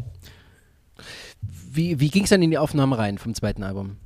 Ähm, wir Ja. haben die Songs, da, das habe ich auch alles noch zu Hause im Proberaum erst aufgenommen, haben quasi die Demos im Proberaum aufgenommen und haben die an Metal Blade geschickt. Ja. Und ähm, genau, so hat das dann Das haben, die, da- angefangen. das, das haben die abgesegnet und haben gesagt, ja, dürft. Genau ja, so. so oder? ungefähr, so ungefähr. Die haben gesagt, das passt, ist ganz geil und dann sind wir ins Studio. Wir hatten das dann damals bei dem Gitarristen von Deadlock aufgenommen, der Basti. Ähm, da haben wir. Warte mal, jetzt muss ich mal überlegen. Warte mal. Bring ich, ich glaube, ich bringe gerade irgendwas durcheinander. Hm, Ich glaube, wir haben die, De die Daily, das Daily Grind Demo damals bei Basti aufgenommen in Bayern Mhm. und die richtige Daily Grind dann bei Rap of Harmonies. Ich glaube, so rum war es gewesen. Okay. Ja, okay. Egal. Ist viel passiert dazwischen. Ich habe jetzt auch nicht das beste Alles gut. Gedächtnis. Alles gut. Wir haben es jetzt geändert, ja. ähm, und nee, genau, wir sind dann zu Basti dann nach Bayern gefahren. Der hatte, ich weiß gar nicht mehr, Max Hütte irgendwie musste es gewesen sein. Da hat er dann ein Studio, da hat er auch die ganzen Deadlock-Sachen da aufgenommen. Und bei dem haben wir dann die Etterse Käse und dann angefangen mit dem Aufnehmen. Aber da wir unser Budget dann natürlich da etwas gekürzter war als bei Daily Grind, äh, konnte man zum Beispiel das Schlagzeug nicht richtig aufnehmen. Das heißt, ein programmiertes Schlagzeug, was man natürlich mittlerweile auch hört. Also wenn man sich die mal Ja. genau anhört, hörst du das definitiv. Wer hat das dann programmiert? Äh, der Basti hat das programmiert. Also Benny hatte das alles eingespielt im Proberaum sozusagen und der hat es danach Ja. programmiert. Ach du Gott. Ja. Was Also- eine Arbeit. Der hatte jeden Schlag nachkorrigiert. Ach du Scheiße. Also Benny hat es dann auch so gespielt, wie es auf der Platte ist. Ähm, mal mehr, mal weniger. Kommt jetzt immer drauf an, wie man natürlich Ja. da live irgendwie fit war, gerade zu dem Zeitpunkt. Aber ähm, also technisch gesehen hat er das schon so gespielt, aber auf der Platte ist es halt ein Drumcomputer. Okay. Genau. Weil uns halt auch einfach die Zeit und das Geld gefehlt hat, da eine richtige Schlagzeugspur aufzunehmen. Na gut, war ja, war ja etwa die, die Hälfte von dem, was ihr für The Daily Grant bekommen habtet, ne? Genau, genau. Ähm, ging, wie ging es weiter? Kam es raus? Selbes Prozedere wie bei Daily Grind? Oder Genau, es wurde war- auch irgendwie gefühlt ein bisschen weniger Werbung gemacht für die Platte. Hatte ich, Warum? Hatten wir das Gefühl, das wissen wir nicht so richtig. Also äh, ich weiß nicht, ob das Resultat vielleicht fürs Label dann doch nicht so gut war, wie sie sich erhofft hatten. Ich weiß es nicht. Oder das haben sie euch nicht gesagt? ähm, zumindest wüsste ich jetzt persönlich nichts davon, dass es irgendwie äh, Ja. so war. Und wir sollten auch so ein paar Teaser machen, weil das haben halt zu dem Zeitpunkt damals auch die meisten Bands gemacht, wenn die im Studio waren, haben die immer irgendwelche Studioreports gemacht. Ja, und unsere Mhm. Teaser findet man noch im Netz und wenn du dir die anguckst, dann kannst du dir ungefähr vorstellen, was ich damit meine, dass wir nur einen Witz uns aus der ganzen Sache gemacht haben, weil da war nichts aus dem Studio, außer mal ganz kurz, ansonsten war es nur Quatsch. Das war totaler Blödsinn, was wir da gemacht haben. Okay. Und äh, das war halt wahrscheinlich auch so ein bisschen so ein Punkt, wo die sich denken äh, oder gedacht haben, "Hä, was machen die Jungs da? Das hat ja nicht, nicht viel mit Studio zu tun. Aber irgendwie fanden wir es witzig und dachten, das ist ganz cool. Und ja, da waren wir wahrscheinlich auch so ein bisschen ähm, drüber, glaube ich, auch, was zu dem Zeitpunkt so das betrifft. Aber ich glaube, ich, ich weiß, was du meinst, weil es gibt doch so irgend so ein berühmtes Black Diamond Video von denen, Mhm. wo die, das ist irgendwie, das ist so eine DVD und das ist so, ich habe die nicht gesehen, aber ich habe immer noch drüber gelesen, dass es immer so berühmt ist, weil das halt, es fühlt sich an wie eine Jackass-Folge mit Musik äh, Ja, genau. dazwischen. Weißt du? Genau, genau. Und so wahrscheinlich, aber das ist natürlich, da sind ja trotzdem professionelle Teams, die filmen ja, und auf so. jeden Fall. Weißt du, ihr solltet das jetzt, was habt ihr das aufgenommen damals? Ja. Mit Nokia oder was? Oder, Nee, wir hatten so eine, so eine, so eine normale oder Kamera eine- mit so einem eine Klappdisplay. VHS. Ja, genau. Weißt du, Ja. weißt du, sowas halt. Aber dann natürlich, wenn da jetzt keiner dahinter ist, der jetzt sagt, ich habe jetzt die Ambition, das alles aufzufangen und dann Mhm. gut zu schneiden oder so, Mhm. dann, dann wird es halt nichts. Und dann kann ich mir das voll, ich kenne nicht die Teaser, weil ich die damals nämlich geguckt habe. Mhm. Das, das weil ich, kann, an die kann ich mich irgendwie noch erinnern, weil ich dann auch immer, man hat ja, ist ja nicht wie heute, wo Instagram dir so einen guten Feed gibt und so, weißt du, Mhm. ich meine, ich hatte Mhm. dann, da musstest halt dein Video, weiß ich nicht, bei MySpace, Mhm. oder Facebook war das ja auch noch nicht, es war immer noch MySpace oder, und dann hat man halt das irgendwie versucht zu gucken, weißt du, und da gab es ja jetzt nicht, da gab es, ich meine, da, da postest du einmal hier Summer Breeze oder so, und äh, ist jetzt nicht danach kommen dann zehn Fotos davon, sondern da Mhm. kommt dann ein, weißt du, Da äh, war YouTube die- halt auch noch nicht so krass. nee, da war, da war ja dieser ganze Stream an Informationen war nicht da, sondern so Ja. man, entweder hat man bei euch mal gequatscht oder halt nicht so und dann wusste man es oder über drei Ecken, wie es dann Mhm. immer so ist. Weißt du? Mhm. Seid ihr danach auf Tour gegangen? Ja, also wir äh, sind, glaube ich, auch auf der Daily Grind immer auf Tour gegangen. Ähm, das war 2008. Ja, das war dann die, die unsere größte Tour, die wir hatten. Das war hier die Europa-Tour mit Aborted, Nea Era äh, und noch ein, zwei andere Bands. Ich glaube, Textures hieß die eine Band. Die haben so ein bisschen so progressiv Death Metal gemacht. Die haben Ja. euch ausgehalten in der ganzen Zeit. Ja, ja, wir haben es auch benommen. also, Ah, ja, okay. Das Ding war, die großen Bands, die sind halt alle mit ihrem Nightliner, also die hatten einen großen Nightliner mit einem riesen Hänger und wir sind halt mit einem Bus hinterher gefahren. So Ach so. lief das halt ab. Aber das war halt aber auch so, dass wir bei denen geholfen haben mit dem Ausladen und die auch bei uns geholfen haben mit dem Ausladen. Also Okay. so, so, so, so war das dann gewesen. Und wo habt ihr da gepennt? Also, Ähm, wir haben gepennt. Ähm, wir hatten Unterkünfte gehabt. ah, und wie viele Shows waren das, wenn du sagst Europa? Das waren gewesen pff, sechs, sieben Shows waren das. Da glaube ich, eine Woche waren wir da unterwegs. Ah, Das fing irgendwie an in der Schweiz, dann in München, dann wieder in die Schweiz, äh, Hm. dann Deutschland ein paar Gigs, dann war Frankreich dabei, ich glaube Belgien war noch mit dabei. Ja, Okay. genau. Krass. Genau. Und da haben wir halt immer einen Opener gemacht und haben uns danach dann gefreut, dass wir mit den Bands rumhängen durften, sozusagen. Also wir konnten uns dann Aborted jeden Abend angucken und da, das ist natürlich, was sie sehen. Ne? Wenn du da dann Schlagzeug angeguckt hast, der spielt jetzt bei Karkas, trommelt der, Dan hieß der, da war damals, glaube ich, 18 gewesen. Da mal alle da stand und Benny hat die Welt nicht mehr verstanden. Das gibt's doch nicht. Das gibt's doch gar nicht. also das war schon ein richtiges Highlight gewesen für uns. Ne? Wie äh, seid ihr danach mit äh, Enter the Killzone auch in, auf Europatour gegangen? Nee, äh, wir hatten da so eine kleine Weihnachtstour gehabt, das hieß, äh, ich glaube, Xmas Over Darkness oder irgendwie sowas. Ich glaube, die gibt es auch noch, bin mir nicht ganz sicher, aber die gab es mal vor ein paar Jahren noch. Äh, die haben wir dann noch gemacht, aber das waren hauptsächlich dann äh, Gigs, so auch in Europa, da haben viel in Österreich und Schweiz gespielt, in Frankreich hat man dann noch mal gespielt, in Belgien.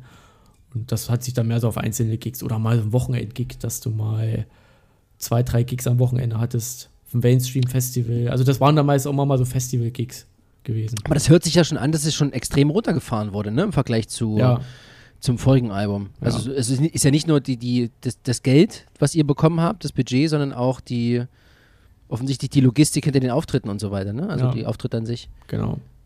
Ja, das, okay. das, hat, auch- hat, das, hat, das irgendwie, hat das irgendwie Auswirkungen für euch gehabt? Ihr müsst es ja gemerkt haben. Naja, das Problem war, dass wir die letzten Gigs halt immer Headliner-Shows gespielt haben. So, da stand Ja. immer riesengroß Anima auf dem Flyer und da dachte sie nicht sonderlich, oh krass. Und dann bist du da hingefahren und dann hast du halt nachts um eins gespielt vor 20 Leuten, weil da alle Ja. fix und fertig waren oder da alle dann weg waren. Und dann hast du dann, und dann auch versucht, die letzten Gigs dann so zu fragen mit Bands, oh, können wir nicht tauschen und oh, wir wollen nicht so spät spielen oder wir müssen Ja. dann schon los. Wir haben uns ja mal Ausreden einfallen lassen. Aber viele Bands wussten dann, na, wenn du so spät spielst, passiert halt auch nichts mehr. Und demzufolge ähm, waren wir halt dann der Headliner und da waren nicht mehr viele da. Und das hat auch mal gar keinen Spaß mehr gemacht. Weil du fährst dann hier 5, 6, 7, 8 Stunden irgendwo hin, Ja. wartest den ganzen Tag da, immer, ihr wisst ja, wie es ist. Und dann spielst Ja. du vor 20 Leuten und dann denkst du ja, hm, klar performst du dann, du versuchst es dir nicht irgendwie anmerken zu lassen. Aber irgendwie denkst du dir, wofür machst du das jetzt noch? Weil irgendwie ist jetzt die Luft raus, fetzt nicht mehr.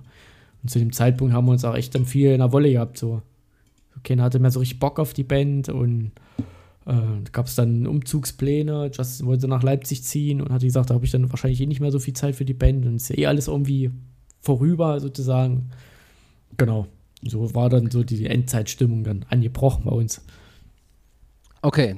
Ähm, wie, wie, ja, muss das ja irgendwie mit Metal Blade kommunizieren. Ne? Wenn ihr sagt, okay, Justin ist jetzt raus, irgendwie ist jetzt Luft raus und so weiter, wie, wie lief das da ab? Na, raus direkt war er nicht, es war halt alles so im Gespräch. Nein, aber und, und wenn du sagst, es ist Endzeitstimmung oder so, ne, es neigte sich jetzt dem Ende zu und alle haben es irgendwie gemerkt, ja, weniger Auftritte, weniger Budget. Ähm, wie gab es da irgendwie Gespräche mit Metal Blade, wo so ein bisschen so ein Plan gemacht würde, wie es jetzt weitergehen könnte oder Na, ich, dass man über Ich glaube, der letzte Stand war dann gewesen, dass halt nicht noch eine Platte gemacht wird, weil die Verkaufszahlen bei der Enter the Kill Zone halt einfach zu wenig waren. Ach so, okay. Das war einfach zu wenig und da war das, die Sache dann eher erledigt. Also, ich glaube, noch eine Platte wäre da nicht basiert bei denen. Und Ja. das war dann wahrscheinlich für uns auch so ein Grund, dann zu sagen, ja gut, wenn das jetzt wegfällt, dann und die, eh die Luft raus ist. Also wir waren halt auch durch, so wir hatten kein, irgendwann keinen Bock mehr, so die Gigs zu spielen. Weil, wie gesagt, du Mhm. hast halt vor 20, 30, 40, 50 Leuten mal gespielt oder manchmal waren es auch mal nur 10. Ähm, warst nur unterwegs, komplett geschlaucht und jeder wollte dann, also wir haben das ja dann auch so drei Jahre so gemacht, irgendwann hattest du dann keinen Bock mehr. Dann wolltest du dann eher so mit, mit deiner Freundin rumhängen oder Ja. äh, ja. Mal irgendwie Teenager sein, ne? ja, wolltest, naja, so übertrieben gesehen, so krass war es jetzt nicht bei uns, aber du hattest auch wieder andere Interessen gehabt. Du hattest keinen Bock mehr auf die Mucke. Man man war so ein bisschen gesättigt davon. Also du wolltest dann nicht wieder, mir, mir ging zum Beispiel diese Fahrerei auf den Keks. Ständig sitzt Ja. du stundenlang im Auto und wartest und, und es ist langweilig und da war das auch mit den Handys noch nicht so krass, wie das jetzt ist. So. Und was das jetzt Ja. ist halt. Ich weiß noch, als wir bei dem Basti im Studio waren, wo wir das Demo für der Daily Grind aufgenommen haben, da kam von deiner damaligen Freundin, das war die Schwester von der Sängerin von Deadlock, die Zwillingsschwester, kam der Freund an. Das ist jetzt Stefan Scherer heißt, der ist ein ganz bekannter Fotograf jetzt, äh, hat das erste iPhone in der Hand und sagt, oh Jungs, guckt mal, dann haben wir uns alle umgedreht. Was ist denn das? Na, ein iPhone, kennt ihr das? Nee, da ist YouTube drauf. Wer guckt denn YouTube unterwegs? Haben wir gesagt, das, wer macht denn sowas? so Quatsch, das macht doch keiner. Ja, und, und, und so gab es es halt nicht so. Und, und demzufolge hast du dich dann, man, ja, wir haben es andere Bands vor uns gemacht, was- da gab es auch immer was, aber wir waren halt Bücher zum auch Beispiel. Bücher gelesen oder aber wir waren da jetzt auch zu jung, glaube ich, um da völlig immer auszurasten. So, weißt du. Wie, wie lange nach der Veröffentlichung von Enter the Killzone äh, kam das Gespräch mit Metal Blade oder die Information von Metal Blade, pass auf Leute, das war's jetzt für uns. Ja, 2010 haben wir die veröffentlicht. Ich glaube, das muss schon 2000, Ende 2010 oder 11 gewesen sein. Also Das ging ja relativ fix. Also, Ach so, okay. wie gesagt, das war wirklich dann 2008 diese Krise und das haben die abgekriegt und haben halt diese ganzen kleinen Bands, wo wir halt einfach dabei waren, dann weniger supported als die Großen, weil die waren, glaube ich, froh, dass die Großen sich irgendwie halten und dass die Gigs dem verschaffen können. Und alles. Und damit wart ihr dann äh, labellos, sozusagen. Ja, genau. Und dann haben wir uns dann, äh, also ich weiß noch, der letzte richtige Gig, der war dann in Dessau gewesen, im Beat Club hieß das. Und da gibt es auch noch ein paar Videos, glaube ich, im Internet. Und da haben wir vor dem Gig im Backstage gesessen, alle haben gesagt, ja, ist vorbei jetzt, wir trennen uns. Das ist jetzt so der letzte Gig gefühlt und dann ist Feierabend. Das mehr. war Ko Konsens aus der Gruppe. Ja, genau. Das war Ich Gruppenentscheidung. glaube, da haben wir uns richtig in der Wolle gehabt vor dem Gig und haben gesagt, hier Schluss, jetzt kein Bock mehr, ist vorbei. Ja. Okay. Und da haben wir den Gegner gespielt und ich glaube, das müsste auch der letzte gewesen sein. Ich bin mir nicht 100% sicher, aber ich, da war auf jeden Fall, wurde das besiegelt, dass es dann vorbei ist.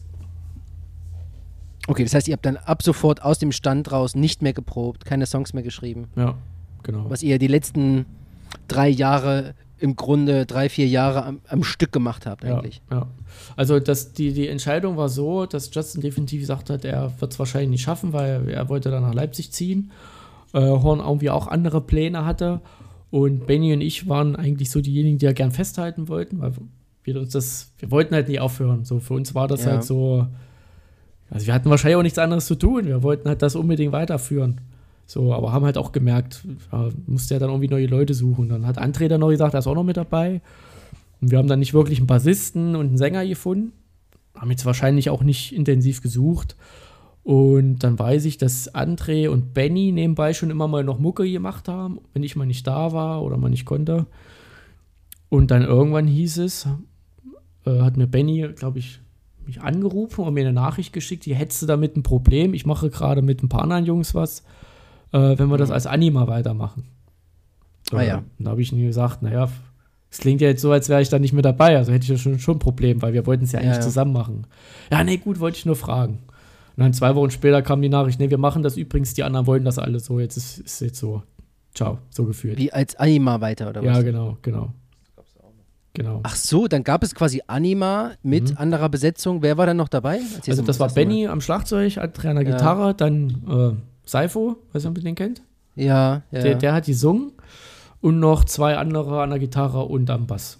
das war quasi Anima zweite Generation. Sozusagen, genau. Und die Ja. haben dann mit dem alten Schriftzug, also die hatten auch unseren Schriftzug dann so behalten, haben die auch noch ein Demo aufgenommen. Und das war Ja. alles so ein bisschen aber ähm, so the Gates mäßig, so Trash Metal, so the Gates, so Ja. mehr Metal, keine Moshparts mehr, mehr Solos, also wirklich so mehr, Also weg vom Black Dahlia Murder ja, genau. Deathcore. Genau. Mhm. Okay. Und dann, na- naja, habe ich mich dann auch distanziert von den Jungs, weil ich, wie gesagt, ich war ganz schön angefressen dann, was der Ja. die Entscheidung betrifft. Hatte auch dann keinen Kontakt mehr mit denen. Benny dann Okay. auch gemieden, wenn wir uns gesehen haben. Mich dann weggegangen oder wir haben es dann, sind uns aus dem Weg gegangen. Und ich hatte Ja. zwischenzeitlich dann mit besagten Heavy, was du vorhin erwähnt hast, Mhm. ähm, eine Band, Stefan Kiel, ja. genau, eine Band gehabt. Mhm. Ähm, Kickstart, ne? Kickstart, genau, das war dann Mhm. eher so eine rockige Sache, hat Spaß Ja. gemacht, hat gefetzt. Und da weiß ich noch, da war er auch mal zu einem Gig, Benny, aber da haben wir uns nicht angeguckt. Also da war wirklich komplette Funkstille. Okay. Und die haben parallel, so habe ich das dann später mitgekriegt, eine Black Metal Band gegründet. Also die haben Mhm. das dann aufgegeben mit Anima. Ich glaube, die hatten noch ein, zwei Gigs damit und haben gemerkt, okay, es ist tot, die Band. So, auch mit der Ja. Musik und der Konstellation. Und haben dann äh, quasi eine Black Trash Metal Band gegründet. Und da war dann André von Marun so mit dabei, der hat das mitgemacht mit den Jungs und hatte denen halt damals gesagt, also wenn ich mit euch Mucke mache, dann muss der Name weg und ihr braucht ein neues Image. Und da haben sie Ja. sich dann losgelöst von der Band Anima sozusagen. Wie ging es mit dir weiter? Ja, ich hatte dann die Rockband gehabt. Da war dann auch Ja. der Basti, da hat er auch Bass mitgespielt. Ja. Ähm, hat man auch so ein, zwei Gigs gehabt. Und es war ganz witzig, aber das hat mir irgendwie dann nicht das gegeben, was ich gesucht hatte. So. Also von Leuten war es dann nicht so das, was ich mir vorgestellt habe. Ja. Ähm, von der Energie, die es so gab, war es nicht das, was ich mir vorgestellt habe. Und habe dann irgendwann gesagt, du, es ist dann doch auch nichts für mich. Und ähm, habe dann auch aufgehört bei denen. Und die hatten dann auch wieder, wieder anders gefunden.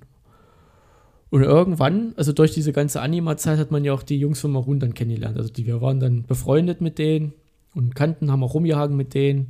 Und irgendwann, ähm, also wir haben immer wieder gesagt, weil zu der Zeit hat auch Maroon sich gerade aufgelöst. So dass der Gitarrist und der Schlagzeuger raus, weil es in der Band halt Diskrepanzen gab. Okay. Und die haben dann auch erstmal ihr Projekt da sozusagen auf Eis gelegt. Und ich habe immer wieder, wenn ich jetzt Grundel getroffen habe, hier den Gitarristen gesagt, ey, hier, wenn er mal wieder was macht, ich bin sofort dabei. Ah, Ja. nee, und das ist jetzt vorbei. Und irgendwann war ich mit denen in Eisleben bei einem Gig. Und er guckt mich an und sagt jetzt zum ersten Bock, nächstes Jahr auf dem Full Force zu spielen. Habe ich ihn angeguckt. Äh, ja. Ja, wir suchen noch einen Gitarristen und einen Schlagzeuger. Hast du Bock? Na, dann habe ich gesagt, sofort ja. Und da hat dann hat der Benny noch gefragt. Ich habe zu dem Zeitpunkt auch wieder Kontakt gehabt mit Benny. Also wir haben es dann Ah ja, ausgesprochen, dass, dass Ja. der Kontakt war da. Naja, und dann haben sie uns gefragt, ob wir da Bock haben, mitzuspielen. Dann haben wir Also natürlich dann sofort ja gesagt. Genetische Reste von Anima in Maroon mit eingeflossen. Ja, genau. Genau.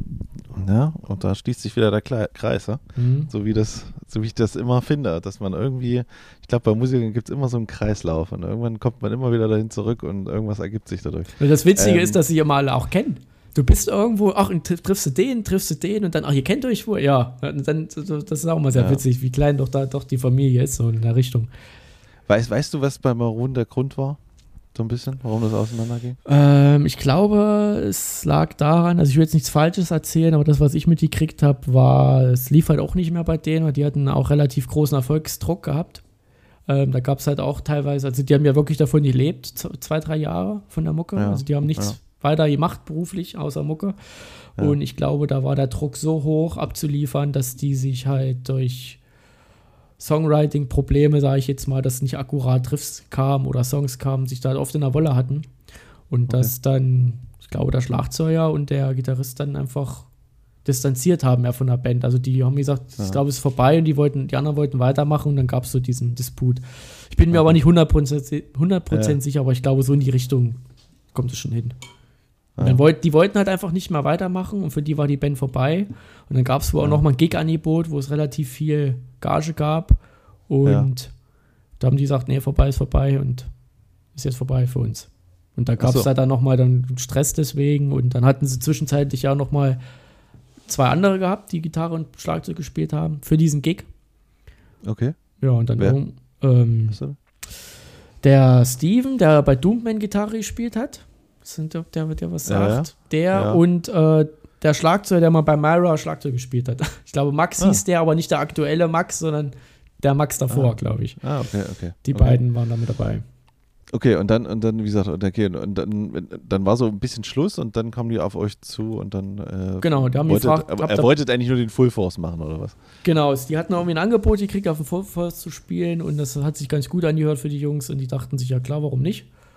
Und haben sie uns gefragt und meine erste Frage war, da gibt es denn irgendwelche Tabs oder irgendwas? Nö. Ich so, na, wie, wie soll ich das jetzt, wie soll ich das jetzt machen? Na, kannst du mal Ja. den anderen Gitarristen fragen, der vorher dabei war, der kann noch die meisten Songs. Also der Steven, da habe ich mich in den getroffen. Und natürlich war aber der Gitarrist raus, der die ganzen Solos gespielt hat. Ah, Dann habe ich okay. Cornel gefragt, na, wie machen wir das mit den Solos? Und dann musst du raushören. Ich sag, bist du wahnsinnig, wie soll ich denn das machen? Und dann habe ich mich wirklich heim hingesetzt und habe versucht, jeden Ton rauszuhören. Dann habe Okay. ich eigentlich so, also ich konnte es nicht eins zu eins spielen, aber ich sag mal, diese ganzen markanten Sachen, die konnte ich alle. Habe ich dann Ah, mir wirklich drauf geprügelt. Also ich, ich, also ich würde vermuten, dass ich euch gesehen habe bei dem Gig. Also ich war nämlich zweimal beim Full Force Mhm. und da war, ich glaube, es waren beide Male Maroon und einmal müsste es, war es, glaube ich, Originalbesetzung und ich glaube, beim zweiten Mal war es ihr. Das müsste 2013 gewesen sein, glaube ich. Ja, das könnte hinkommen. Wie gesagt, ich war zweimal so da und ich glaube, das Mhm. könnte dann so, ich könnte, ich glaube, ich habe euch da gesehen. Also da war ich im Publikum. Hast du mit denen noch irgendwie Songs geschrieben oder irgendwas? Oder ging es wirklich nur um diese, diese Live-Nummern? Äh, das ging eigentlich hauptsächlich um die Live-Nummern. Äh, die Überlegung war mal, was zu schreiben. Ich hatte auch mal einen Song geschrieben, aber ähm, die Entscheidung war dann relativ fix, dass wir da nicht weitermachen mit der Band. Weil, Achso, das war die Live-Geschichte noch und dann ja, also das ging auch, kein Album kommen oder. na, das ging auch ungefähr so fast zwei Jahre ging das. Und ähm, Ja, es war nicht nur ein Gig. nee, das Ich, ich hatte jetzt verstanden, es ging jetzt hauptsächlich um diesen äh, Full nee, Force Live-Gig nee, oder irgend sowas. Nee, also nein, wir nein. hatten auch, wir waren auch auf Japan mit denen auf Tour. Ach, das Ja. schön. Gut, gut, dass du das so Äh, im Halbsatz. Also ich bin mal nach, ich bin mal nach Tokio gekommen, könnt mal gucken, was da so abging. Also nicht Ja, los, okay. brauchst nicht hin. Ja, okay. Nee, ähm, das war, War schon da. das, das war, also da wollte ich auch immer wieder hin, also das ist ein irre, irres Land. Okay, also bist du, warte mal ganz kurz, warte mal ganz kurz. Du erzählst Ja. wie, du sagst, okay, da haben wir Gigs in Bayern gespielt und mal in Grottenrode, äh, außerhalb von Nordhausen. Du warst jetzt in Japan. Hm. Okay, jetzt bist du halt nicht im Auto gewesen, du bist im Flugzeug gewesen. Wo warst du denn in Japan? Ja, ging, war eigentlich gar nicht so schlecht, war ich Nee, nee, nee, pass mal auf, pass mal auf. Da, da, damit gebe ich mich jetzt nicht zufrieden. Na, pass auf, pass auf. Also das war diese besagte, äh, der Abend, wo ich gefragt wurde, willst du mit dabei sein? So, ich singe sofort, ohne mit der Wimper zu zucken, bin ich dabei. Na klar. klar. Ja, klar. Und dann hieß es, äh, pass auf, du musst halt gucken, wie du das machst mit den Songs. Dann und dann ist der Gig. Das muss sitzen bis dahin. Ja. Also äh, relativ viel Druck aufgebaut. Ähm, und ich habe mich mit Benny dann fast täglich im Proberaum getroffen. Wir haben zu zweit die ganze Zeit die Songs geübt, wie die Verrückten. Und, Ja. und irgendwann hieß es dann, so jetzt proben wir mal. Natürlich tierisch aufgeregt, die kommen rein im Proberaum.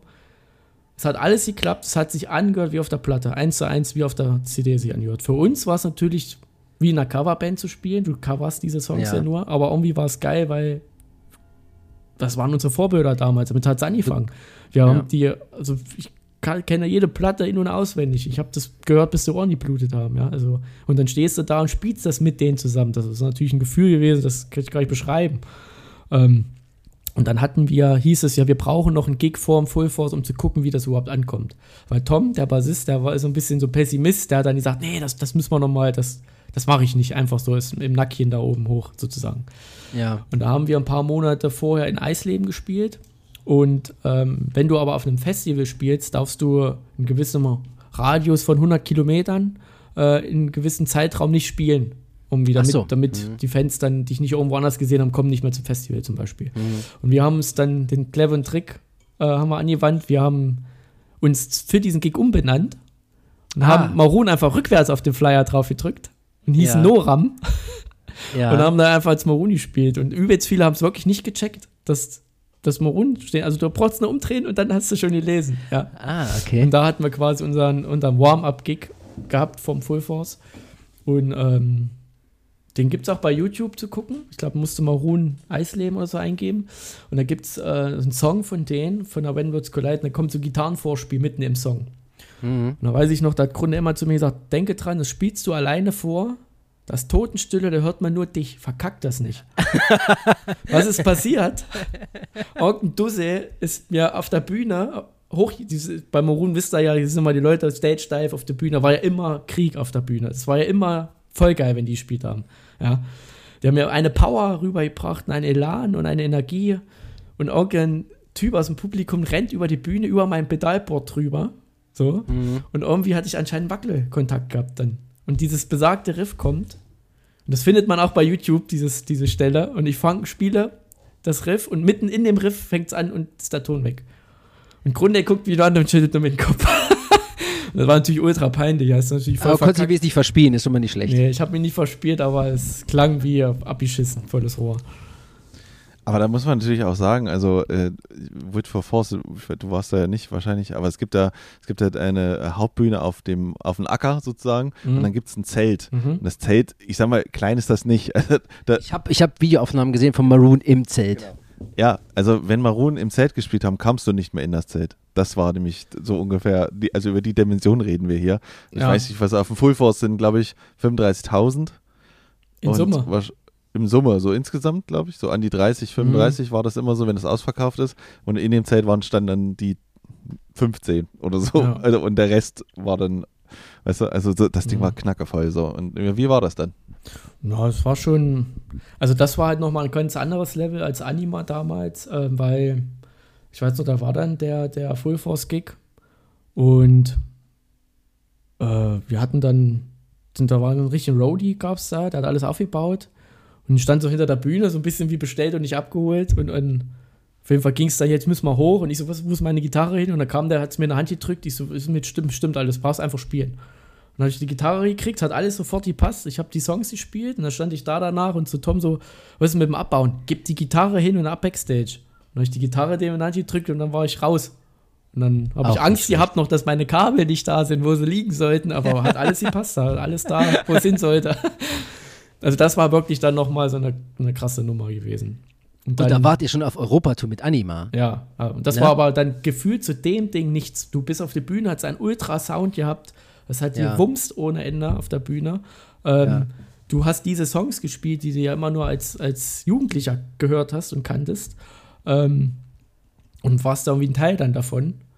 Ähm, ja, dann bin ich von der Bühne, wie gesagt, und dann haben wir da rumgehangen übers Wochenende. Dann, dann weiß ich noch, äh, dass wir immer in diesem Impericon-Zelt waren, weil das waren die einzigen auf dem Festplatz, die WLAN hatten. Wir sind dann mal über einen Tag hin und haben mit unserem Handy gedaddelt. Und da gab es auch so eine, so eine witzige Story, da kam der eine an von denen, irgendein Mitarbeiter, und hat irgendwie so einen Spruch gebracht, wie ihr lungert ja auch nur den ganzen Tag hier rum. Oh, Ich weiß nicht mehr ganz genau, was sie gesagt hat.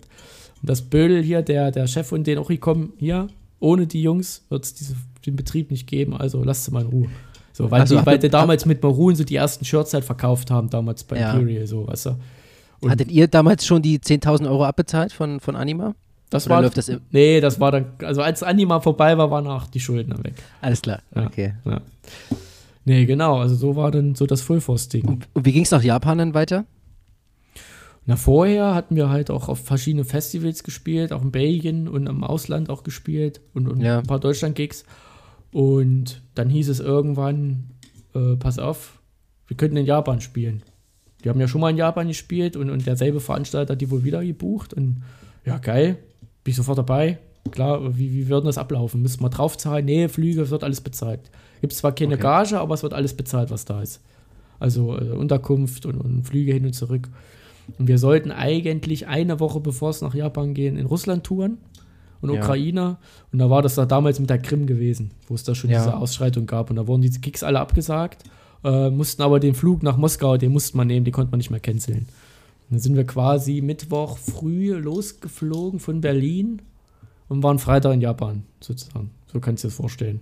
Ah ja. Durch die okay. Zeitverschiebung und alles Ja, noch. ja. Und Wie viel, wie viel habt ihr gespielt in Japan? äh, Ihr seid ja wahrscheinlich nicht waren- nur wegen einem Gig hingefahren. Nee, wir waren, glaube ich, fünf Tage da, haben drei Gigs gespielt und waren einen Tag noch so aus Fun da, weil, Ja. ja, da gab es keinen Gig.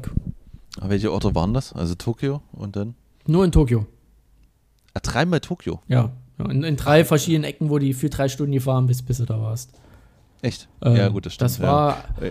Das, äh, wir haben sogar in einem Club gespielt, da hat Rammstein schon gespielt, auf der Völker bei DVD. Da haben die auch gespielt in demselben Club. Und da haben wir noch Backstage gestanden und haben gesagt, Rammstein war hier. Die waren bestimmt nackig hier drin. Also hatten wir quasi Sex mit Rammstein gehabt. Der hat bestimmt hier auf dem Stuhl gesessen. Ein stranges Publikum in Japan, oder? Ja, das, das auf jeden Fall. Die, ähm, die, die, die, gehen ja nicht so richtig mit oder aus sich raus und mm, irgendwie, ne? Doch, doch das oder? schon, aber das Problem ist, also da haben auch viele asiatische oder japanische Bands gespielt und du bist halt ja. da als Europäer hin und gibst dir die Hand. So, ja. oder, oder haust ja, es auf die Schulter, da gucken sie sich natürlich an und wissen erstmal nicht so richtig, wie sie reagieren sollen, weil sie das jetzt nicht so kennen. Das, das hatte ich gehabt, die Erfahrung. Oder ich hatte, ähm, da haben wir auf einer, also haben wir gespielt und die, das war ungefähr so ein, der eine Club war so wie der Distiller in Nordhausen so groß. Ja. Aber ein ja. Sound, also kannst du dir nicht vorstellen, wie auf einem Festival. Wir sind da reingekommen, oh, so ein kleines Ding. Die erste Band spielt, oh, was, was ist denn hier los? Der Sound ist ja irre, wie, wie machen die denn das? Und wir haben da gespielt und da gab es noch so eine Army-Band, die mit auf der Tour waren. Äh, die haben meistens dann vor uns gespielt, die hatten dann einen Headliner gemacht. Und ich stand vorne auf der Bühne und da kam ein Typ in so einem Latz, in einer Latzhose. Ja. Und ich hier vor im Wahn gespielt und dann bin ich hin zu dem und bin auf den seine Schultern drauf und hab dann das Solo gespielt und der Typ stand dort da wusste überhaupt nicht, was er machen soll. Da war völlig überfordert mit der Situation. Das, oder, oder ich hatte die Situation gehabt, ich hatte meinen Amp mitgehabt und hatte vergessen, diesen japanischen Stecker da, diesen, diesen ja. US-Stecker da mitzunehmen, diesen Adapter. Ja. ja.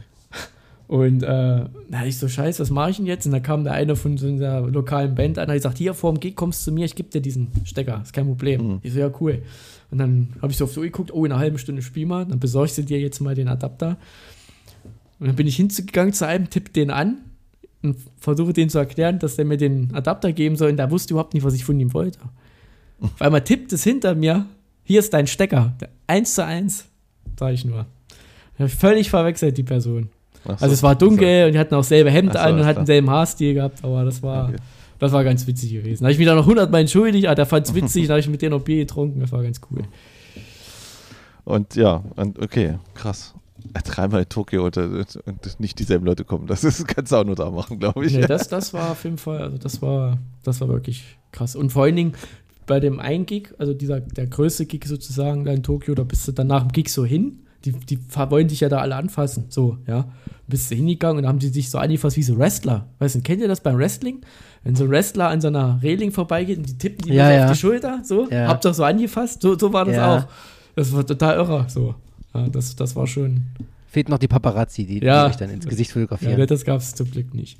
Ja, aber das, das war auf jeden Fall eine Erfahrung. Also, das war schon, schon krass gewesen.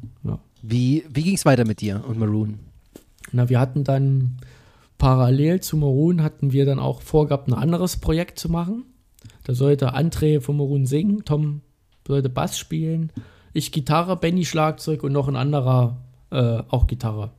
Mhm. Und da haben wir angefangen, Songs zu schreiben, schon parallel dazu. Ja. Ähm, aber das hat dann nicht wirklich funktioniert. Also wir haben da auch da neun Songs oder, oder acht Songs aufgenommen im Studio und es hat irgendwie dann mit dem Gesang nicht so geklappt. Also da André hat da wenig Zeit gehabt und mit den Texten so ein bisschen Probleme gehabt und es hat sich dann so zerschlagen. Und mit Maroon war es dann mehr oder weniger vorbei. Das Grund, er meinte, oh, er nimmt halt das Autohaus bald von seinem Vater, kriegt ja. das zweite Kind, hat einfach keine Zeit mehr für den Mucke. Und haben dann gesagt, es ist dann unser dritter Gründungsmitglied raus, sind es nur noch zwei. Ja. Und dann lass das beenden und irgendwie was Neues vielleicht starten. Und da hat man dann den letzten Gig auf dem Summer Breeze das war der letzte Gig. Es wurde dann ja. auch groß angekündigt hier im, im Facebook und so, letzter Maroon-Gig. Und da habe ich mich nochmal gefühlt, als hätte ich meinen allerersten Gig gehabt. Also, wie gesagt, Ach, ja. ich habe jetzt schon ein paar Gigs gehabt in meinem Leben. Ich bin ja jetzt auch nicht so wirklich mehr aufgeregt oder so. Wisst ihr ja, wie das ist. Aber ja. da habe ich mir wirklich fast in die Hose geschissen. So, da stand ich davor und zeitgleich zu uns hat ein Karkas gespielt. Und da dachte man natürlich, da kommt keine Sau zu uns. Die rammen alle zu Karkas und gucken sich die an. Wir wollten auch gern hin, aber konnten ja nicht. Ja, ja. Ähm, und dann ging der Banner runter, das weiß ich noch, und alle haben Morun geschrien. So, und da habe ich wirklich, da war ich echt nervös. Und gucke ich vor und, und habe gesehen, Zelt komplett voll. Und dann meinte einer von der Stage Crew, na, wenn das Zelt voll ist, kannst du so 20.000 Leute rechnen. Ai, ai, Uha, ai, da bin ich natürlich dann, mal wenn du den ersten Ton spielst, wisst ihr ja, da bist du eh wie so im Tunnel, da kriegst du dann nichts mehr mit. Aber vorher war ich schon richtig nervös. Dann haben wir den Gig gespielt. Also ich weiß auch gar nichts mehr von dem Gig. Ich kann da nichts mehr erzählen von. Keine Ahnung. Wir sind Backstage gegangen. Und da weiß ich noch, äh, Tom, Grunde und, und andere haben sich halt so angeguckt, so wie scheiße, jetzt ist es vorbei. Jetzt Maroon, jetzt. jetzt ist unsere Ja. Band sozusagen Geschichte. Und irgendein Dose hat Fade to Black von Metallica angemacht. Und sind natürlich die Tränen geflossen da Backstage, das weiß ich noch. Da ist kein Auge trocken geblieben, bis irgendwann gesagt jetzt macht das aus hier, ich halte es nicht aus. Und dann haben wir dann uns haben wir es getrunken, ja. Ja, genau. Okay, wie hast du, hast du noch weitergemacht dann? Ähm, Hast du dir andere Projekte noch gesucht? Hast du gerade ein Projekt? ich habe auch gerade ein Projekt, genau. Also ich hatte dann, als das mit diesem Zweitprojekt nach Maroon auch nicht so richtig geklappt hat, hatte ich dann ähm, ein relativ spontanes Projekt gestartet. Ich hatte hier ein paar Songs aufgenommen zu Hause bei mir, hatte das Schlagzeug programmiert, Gitarre und Bass eingespielt und hatte das dann Saifo geschickt, der mit Benny mal die Black Metal Band hatte. Wie gesagt, das alles so ein Kreis. Ja. Und der hatte ja damals auch sein Studio gehabt in Nordhausen. Der hat das ja auch gemacht nebenbei. Und hat jemand, oh, ist voll geil, kann ich mal drüber singen? Ich so, ja, klar, mach einfach. Und das war gleich so fett, dass wir gesagt haben, lass uns doch da irgendwie ein Projekt draus starten. Und haben wir dann hier diese Band Chasing Death sozusagen draus gegründet. Und was so als Zwei-Mann-Projekt sozusagen ähm, gestartet hat, hatten uns dann ein paar Leute gesucht. Ähm, haben auch Gigs gespielt, haben auch ein kleines Label gleich gefunden, die uns diese EP veröffentlicht hat. ja. Und das Witzige war, wir waren im Nekrowerk hier in Nordhausen, in dem Club, den André da eröffnet hatte, waren wir gewesen, Seifo nicht. Und auf einmal kriegen, klingeln unsere Handys beide. Ähm, Metal Hammer irgendwie. Und Seifo so, was ist denn das? Keine Ahnung. Und da waren wir irgendwie bei Metal Hammer mal Song der Woche gewesen. Aber keiner von uns hat da was hingeschickt. Hatte mich noch gefragt, hast du da was hingeschickt? Ich so, nee, also ich weiß nicht, wie die auf uns gekommen sind. Und das gab's mal, die hatten mal so eine Rubrik gehabt, da haben die jede Woche sowas so an News, an neuen Bands kommen und da war mal halt einmal Song der Woche. Und ich glaube, deswegen hat man dann auch so ein kleines Label gekriegt und die haben, wie gesagt, wie gesagt die EP da veröffentlicht und ein T-Shirt gepresst. Genau. Und das gibt's noch, das Projekt, Chasing Death. Ja, auch nicht so richtig. Ich bin dann nach Leipzig gezogen, hatte dann nicht so wirklich mehr Zeit dafür, hatte selber Hassel gehabt und haben dann trotzdem noch eine Platte aufgenommen mit acht Songs, die Ja. jetzt auch auf einer Festplatte so vor sich hin vegetiert und da ist immer mal die Idee, das Projekt nochmal aufleben zu lassen mit neuen Leuten oder nicht. Und ähm, ist aber gerade auch so ein bisschen auf Eis gelegt alles. Es gibt viele Sachen irgendwie, die aber nie so richtig was geworden sind. Was macht denn Seifo eigentlich? Hat er, nimmt der noch auf oder weißt du das? Mm, Ich glaube, das Studio macht er nicht mehr. Ähm, musikalisch, glaube ich, macht er auch gerade gar nichts. Okay. Also da wüsste ich nicht, dass er irgendwas macht. Die Idee war mal, ähm, mit anderen Leuten das Projekt weiterleben zu lassen, weil wir hatten eigentlich immer gute Resonanz gehabt. Es war halt von, Ja. der, Musika von, der Musik her eher so. Ich, ich sag's immer Punkrock halt mit Death Metal Sound, sag, sag ich mal zu der Mucke. Aber es ist halt so Schweden-Sound, halt so mit Bossheim 2 Effektgerät, wie die ganzen großen Schweden-Bands haben. Und Ja. so trashig, ruppig, keine Moshparts, ein Blastbeat drin und halt Punkrock-Riffs, also von der Gitarre her Billo-Riffs. Aber Mhm. irgendwie fetzig halt. Und äh, da hat man echt ganz gute Resonanz gehabt. Da hat man auch ein paar Gigs gespielt mit der Band. Bevor wir äh, gleich zu deinem neuen äh, aktuellen Projekt kommen, das, das möchte ich auch noch hören, ähm, hätte ich noch eine Frage, mu- muss ich mal noch stellen, und zwar Mhm. äh, über den Horden.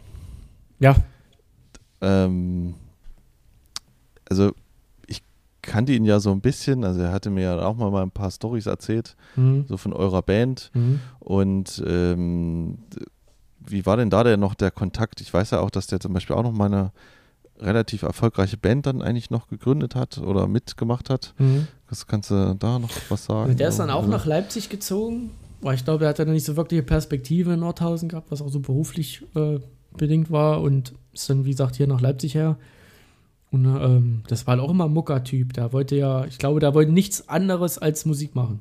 Das so. hatte ich auch das Gefühl. Also der, Der- der war auch bei dem Trinken nicht so dabei, oder? Kann nee, nee, da hat sich meist, der hatte, mal klar, hat er mal mit an, an Joint gezogen Ja, ja. oder hatte mal ein Bierchen getrunken, aber das war, war eigentlich immer ein sehr ruhiger Typ.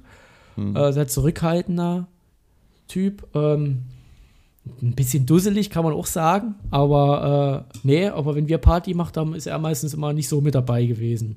Oder hat aber halt. der wollte, oder aber halt- er wollte unbedingt Mucker sein. Ne? aber das Irgendwie war so ein Typ, das war völlig den sein Leben. Also der hatte auch mehrere Projekte. Also bei der Kickstart-Band war er zum Beispiel Schlagzeuger. Ah ja. Oder äh, bei dieser ja, Walking Dead on Broadway, was du da Walking- erwähnt hast, da Genau, ist er ja dann eingestiegen. Ja. Und mit dem Einstieg, also ich weiß es nicht 100%, aber gefühlt war es mit dem Einstieg von ihm, haben die auf einmal übelsten Erfolg gehabt. Da haben Genau, die auf dem Wacken gespielt und auf Festivals gespielt und ja. Die hatten richtig Platten und auch viel Fans und gute Videos und irgendwie. genau, Ne? genau. Ist ja, und das war, das war im Prinzip so richtig Anima 2.0, wenn ich so, Hm, so ja. musikalisch sehen würde. Halt, Also ne? ich weiß nicht, ob es da mal also- hingegangen wäre, wenn wir weitergemacht hätten. Das weiß ich natürlich nicht.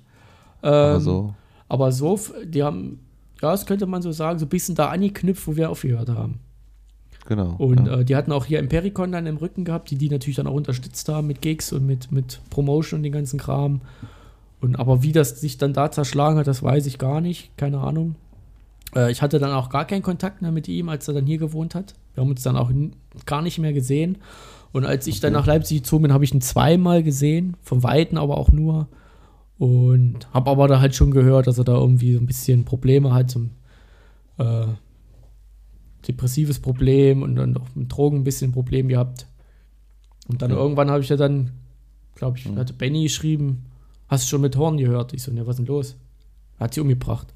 Boah, und das war natürlich dann erstmal heftig. So, auch wenn man keinen Kontakt hatte, man hatte ja jahrelang miteinander zu tun und Musik gemacht und Sachen erlebt und das war natürlich dann erstmal völlig unwirklich gewesen, Hm. weil damit hätte irgendwie niemand gerechnet. Ja, Und ähm, ja, das war schon übel. das war, Dann waren wir auch bei der Beerdigung, wo ich von seinen anderen Bandkollegen keinen gesehen habe. Das fand ich irgendwie ein bisschen komisch, merkwürdig. Hab ich, von, der, von der letzten Band jetzt. ja, also ich weiß nicht, ob da noch jemand kam, aber als ich Mhm. da war, habe ich da keinen gesehen von denen. Und wir waren ja alle da gewesen und das war Ja. schon? Tja. ja, schade, auf jeden Fall. Ja, okay. Ja. Krass. Ja. Ja, das hat das war so, das war echt ein stranger Moment, weil Mhm. das äh, hätte man echt nicht erwartet. Und wie alt war er? Zwei- Ich glaube 33? ich glaub 32, 33 müsste gewesen sein. Ja. Krass. ja, das ist schon. Gut. Ähm, also du bist nach Leipzig gezogen und Mhm. äh, wie ich ja auch immer so verfolge bei Benny oder glaube eigentlich bei Benny, wenn ich den folge. äh, du, du bist ja nicht so, du bist ja nicht so äh, in der Social Media. Nee, das geht mir eigentlich mehr auf den ja, Sack. das muss ja auch nicht sein. Ja. Nee, also ihr habt euch ja da alle wieder gefunden, so ein bisschen. Mhm. Ja, und ihr hängt ja mal zusammen rum und ihr habt jetzt zusammen auch ein neues musikalisches Projekt, ne? Genau, genau. Also Erzähl das, doch mal ein das bisschen was darüber. Projekt gibt es theoretischerweise schon seit, seit 2014, Okay. weil das war auch so ein bisschen so parallel zu der Maroon-Zeit damals. Äh, Justin hat gesagt, er hat wieder Bock auf Mucke. Das, da waren wir ja wieder dieses Dreier-Anima-Gespann, sage ich mal. Äh, waren uns aber sicher, wir haben keinen Bock auf Metal-Mucke. So, das wollten wir nicht machen. Ähm, Zumindest jetzt nicht in diesem klassischen Metal. Also es sollte kein Trash-Metal sein, es sollte nichts Schnelles sein, es sollte nichts mit übelsten Blastbeats und Double Bass und Moshparts sein. Ähm, und wir haben alle zu der Zeit so Beastmilk and Solitude und diese ganzen Bands gehört und wie gesagt, weißt, wisst ihr ja selber, geile Bands und haben uns da so ein bisschen orientiert und das wäre auch geil und, und das fetzt und das ist ja auch musikalisch ja auch so ein bisschen was, äh, was passt. Also es ist nicht ganz weg vom Metal, aber es ist aber auch nicht mehr so dieses Extreme. Und haben halt angefangen, Songs zu schreiben und hatten dann halt damals schon das Problem, ja, findest keinen Sänger. Ähm, hatten dann zum Glück einen zweiten Gitarristen gehabt. Und da war das alles eher so ein bisschen so ein Projekt gewesen. Das war mal mehr, mal weniger, dann hat sich wieder zerschlagen, dann hatte, war Benny wieder viel mit der Arbeit unterwegs, dass der nicht konnte. Und als wir dann, also als ich nach Leipzig gezogen bin und Benny dann, glaube ich, ein oder zwei Jahre später auch nach Leipzig gezogen ist, haben wir dann gesagt, na dann lass uns das jetzt wieder mehr verfolgen. Und jetzt so seit zwei, drei Jahren, würde ich sagen, machen wir das wieder intensiv und suchen Sänger gerade, finden aber bis jetzt haben wir leider noch keinen gefunden. Also Sänger oder Sängerin, also es ist, es ist wirklich wurscht, Hauptsache das klingt recht fett. Ähm, und ja, genau, da sind wir gerade auf der Habt Suche. ihr Namen? Wie heißt ihr? Äh, Lust heißen wir. Also. Wir haben, wollten, Sehr guter Name übrigens. ja, wir wollten was ganz Kurzes wieder haben und was, was es noch nicht gibt. Und das ist Lust bedeutet auf Deutsch und auf Englisch genau das Gleiche. Deswegen Ja. fand man es ganz witzig. Ähm, ist wirklich was Kurzes und ja, es ist eine Mischung zwischen, ja, so, was, also wenn man die Band Lust, was könnte das sein? Also, ich wüsste jetzt auf die Schnelle nicht, wie ich mich so einkategorisieren sollte. Ist es eher Rockmucke? Ist es eher was Ruppigeres? Ist es Berliner, Berliner Hipster-Techno, würde ich sagen. oder sowas zum Beispiel, genau. äh, Nee, und da haben wir uns äh, für den Namen entschieden und waren jetzt auch bei Ali im Studio gewesen, haben da drei Songs aufgenommen Ja. und wollen jetzt mit den drei Songs sozusagen uns bewerben bei Leuten, die singen können. Genau. Ich dachte schon wieder bei Plattenfirmen bewerben. Nee, Und es geht, es geht von vorne los. nee, nee, nee. Circle of Life. Also wir haben noch, die Connection ist noch da, also wir kennen noch Ja. ein paar Leute. Ob das dann natürlich musikalisch alles noch so für die passt, keine Ahnung. Aber wir haben halt das große Glück, dass Benny halt durch seinen Beruf auch echt viele Leute kennenlernt und ja, also man könnte in New York mal spielen und in London, das wäre alles kein Problem, aber ohne Sänger findest du halt keinen, ne? Also könntest Okay. du halt nicht losfliegen und könntest das machen. So. Aber die Möglichkeiten sind halt da und es ist aber auch schwierig, also stell dir vor, du triffst jemanden, hast so ein bisschen diesen Background, äh, kennst ein paar Leute und hättest die Möglichkeit, vielleicht weiter als Leipzig und Nordhausen zu spielen. Ähm, ja. ja. also da, du kommst doch niemanden so. Wenn einer guckt, hier kannst du einen Sänger, da fängst du doch nicht an, na, aber ich kann das und das und das und das vorweisen, das macht doch keiner. Also wenn ich irgendwo, wenn eine Band ist, die suchen Gitarristen, ich komme hin und die fangen dann an zu erzählen, was ist schon alles, da würde ich sagen, komm, ciao, Alter. Weißt du, so, so wie Ja, kann ich ja, dir sonst was ja, ja. erzählen. Deswegen ist es halt schwierig, jemandem zu sagen, also wenn du gut singen kannst, dann wäre das vielleicht nochmal eine Chance, eine ganz coole Band zu gründen. So, weißt du, dann Ja. jetzt nicht, dass man es beruflich macht, das, das meine ich nicht. Oder dass man davon leben kann oder dass man übelst berühmt wird, das meine ich alles nicht, sondern dass man mal da rumkommt und, und nicht nur in so ganz kleinen Clubs als erstes spielt, sondern vielleicht ein bisschen weiterkommt, so, weißt du, weil Ja. die meisten Leute, die sich's angehört haben, die fanden es halt instrumental jetzt alle geil. Die haben gesagt, krass und Daumen drücken, dass er mal wen findet, aber es ist halt sehr schwer. Ja. Gibt es denn Texte oder muss man die auch noch mitmachen? Äh, natürlich wäre es schön, wenn jemand einen Text mitbringt, ja. aber wir hatten mal zwischenzeitlich einen Sänger, das ähm, hat dann aber nicht ganz so gepasst mit allen. Und für den haben wir uns dann wieder getrennt. Der hatte Texte, aber ja, das sind seine Texte. Es wäre blöd, wenn man die dann nimmt. Hm. Deswegen. Ja. Ja. und musikalisch ist es halt eine Mischung zwischen, wir sagen immer so ein bisschen Queen of the Stone Age plus Beast Milk plus Quälattack, mm, auch mal was Indie-Rock-mäßig ist es auch mal mit drin. Ist auch mal ein Rockgriff mit einem Blasbeat drüber. Äh, das gibt's auch. Okay. Ähm, ja, sowas halt. Deswegen ist es eher schwierig, da einen Sänger zu finden, der so. Es muss geil sein. Also, wenn einer Ja. singen kann wie Ian Curtis von Joy Division, wäre voll geil. Wenn es einer singen kann wie äh, unmöglicherweise der Queen of the Stone Age-Typ, wäre geil. Oder wenn es Depeche Mode wäre, wäre auch geil. Also, wir sind da eigentlich relativ offen. Hauptsache, es ist irgendwie fett. Ja, ich sag mal, viel Glück, ne? Also, also nee, ja, doch, also ich, ich habe ja, ich habe es ja auch verfolgt und ich, ich, ich das, also was hier auf jeden Fall schon, das sieht auch alles schon mal sehr gut aus, alles. Mhm. Also ihr habt ja so kleine Videoschnipsel und so Mhm. kurze kleine Ausschnitte und mich hat es eigentlich äh, erst immer nur an Beastmilk erinnert, Mhm. weil ich, aber ich, das, obwohl ich das ja mit am wenigsten zwar kenne, aber so in die Richtung fand ich schon. Übrigens musst du auch mal Beastmilk hören. Das müssen Oh wir ja. mal- oh ja. müssen wir- Die beste Platte. Ich habe nie gehört. Ich weiß nicht, wer das ist. Du musst es anhören. Das ist. Ah, da gibt es übrigens eine witzige Okay. Geschichte. Benny hat mal bei Beastmilk, äh, waren wir bei einer Probe bei denen. Die haben ja quasi, äh, das ist eine Band aus Finnland, glaube ich. Und die haben damals ein Demo rausgebracht und haben, glaube ich, ihre ganze Kohle zusammengekratzt und sind nach New York ins Studio und haben dann diese berühmte Climax-Platte aufgenommen von denen. Und haben auch nur die rausgebracht und dann haben die sie aufgelöst und haben mit einem neuen Namen, Grave Pleasures hießen die, haben die weitergemacht, aber quasi dieselbe Musik. Und da haben die mal einen Schlagzeuger gesucht und Benny hat den, glaube ich, mal in Leipzig bei einem Gig angequatscht, ähm, dass er auch Schlagzeuger ist in einer Band und bla bla bla. Und dann hat er den mal eingeladen, dann ist er nach Berlin gefahren. Hat er uns übelst was verheimlicht, das weiß ich noch. Da war auf einmal Schlagzeug weg im Proberaum und da, hä, wo ist denn Benny hin? Und dann hat er erzählt, dass er geprobt hat mit denen. Und dann haben wir gesagt, hey, na, wieso sagst du denn nicht? Da, ich weiß nicht, ich wollte, sollte nicht doof rüberkommen. Und dann haben wir Also. gesagt, na, das kam jetzt blöd rüber, ja. und dann hat er mit denen da mal geprobt, aber ich glaube, das war dann zeittechnisch, hat es dann nicht so funktioniert. Und dann hatten die den genommen, dann, der bei In Solitude vorher gespielt hat. Den haben sie dann sich geschnappt und sind dann auf Tour gegangen mit denen. Aber ich fand es ganz interessant, mal zu wissen, wie eine andere Band probt. So, ich finde sowas immer sehr interessant. Ich kenne es immer nur, ich spiele fast mein ganzes Leben lang immer mit denselben Leute, äh, Leuten, weißt du? kochen auch nur mit Wasser am Ende. Ja, na, er hat gesagt, die kommen, die sind alle, da kannte, ist irgendwie jeder mit einem Song gekommen, mit einem fertigen Song. Jeder. Also ob es die Gitarristin war oder der Bassist oder der Sänger, der kann ja auch alles. Äh, und dann haben die sich so das Beste rausgepickt aus den Songs und haben dann einen Song geschrieben oder haben einen einfach nur umgeändert. Ah. So haben die quasi die Songs da geschrieben. Tja. Das ist schon ganz interessant. Krass. Aber Beastmill kann ich empfehlen, also das ist wirklich einer meiner Lieblingsbands. Ich habe die Platte schon mal einmal, ein, zwei Mal gehört, aber wir müssen mal, müssen, es ist wirklich mal intensiver Ja, die, ist, die ist echt.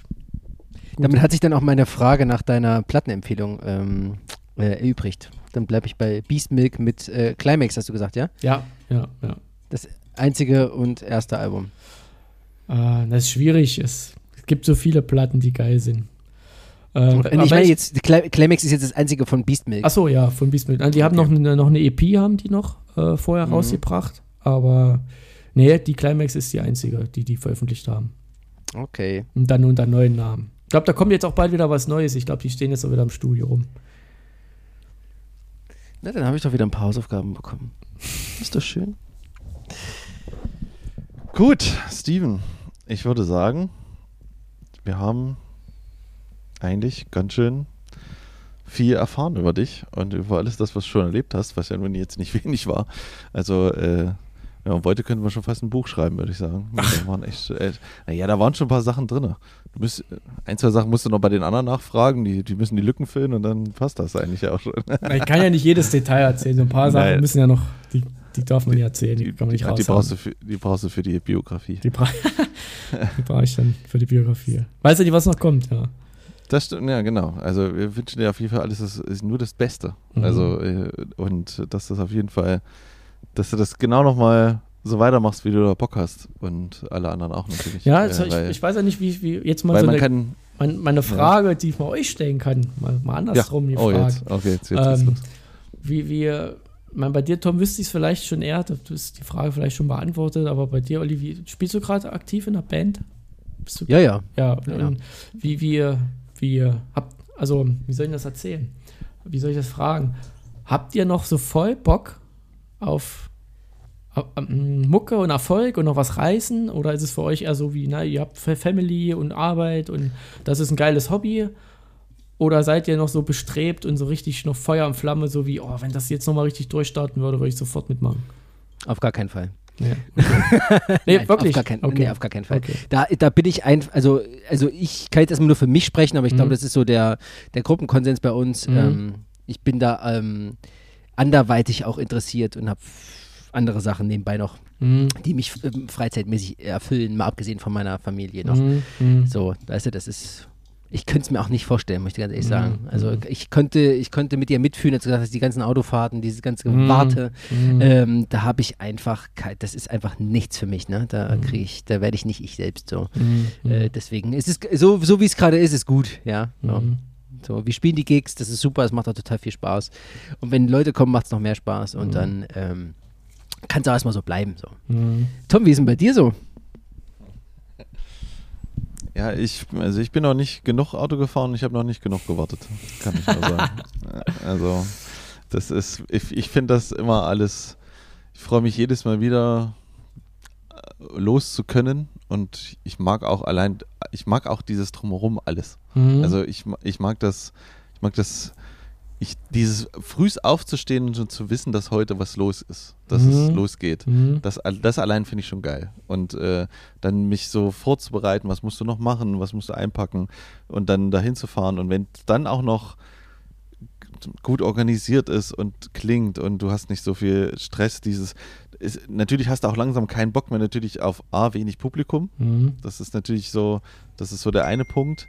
Äh, und, oder dass du halt so, naja, dass du auch nicht mehr, ja, ich weiß jetzt auch nicht, wo das Kabel hier hinkommt, weißt du, sowas, Mhm. das, das, das, das nervt dann. Mhm. Aber ich, dieses Losfahren und unterwegs sein finde ich super. Also habe ich total Bock drauf. Und natürlich ist das natürlich jetzt, äh, da wir jetzt im Mai diese zum ersten Mal im Prinzip das erlebt haben, was du da mal hattest schon. Mhm. Ja, also endlich mal eine Masse vor dir zu sehen. Mhm. 3500 Leute. Mhm. Das ist natürlich, das war A für mich ein Lebenstraum, der in Mhm. Erfüllung gegangen ist. Mhm.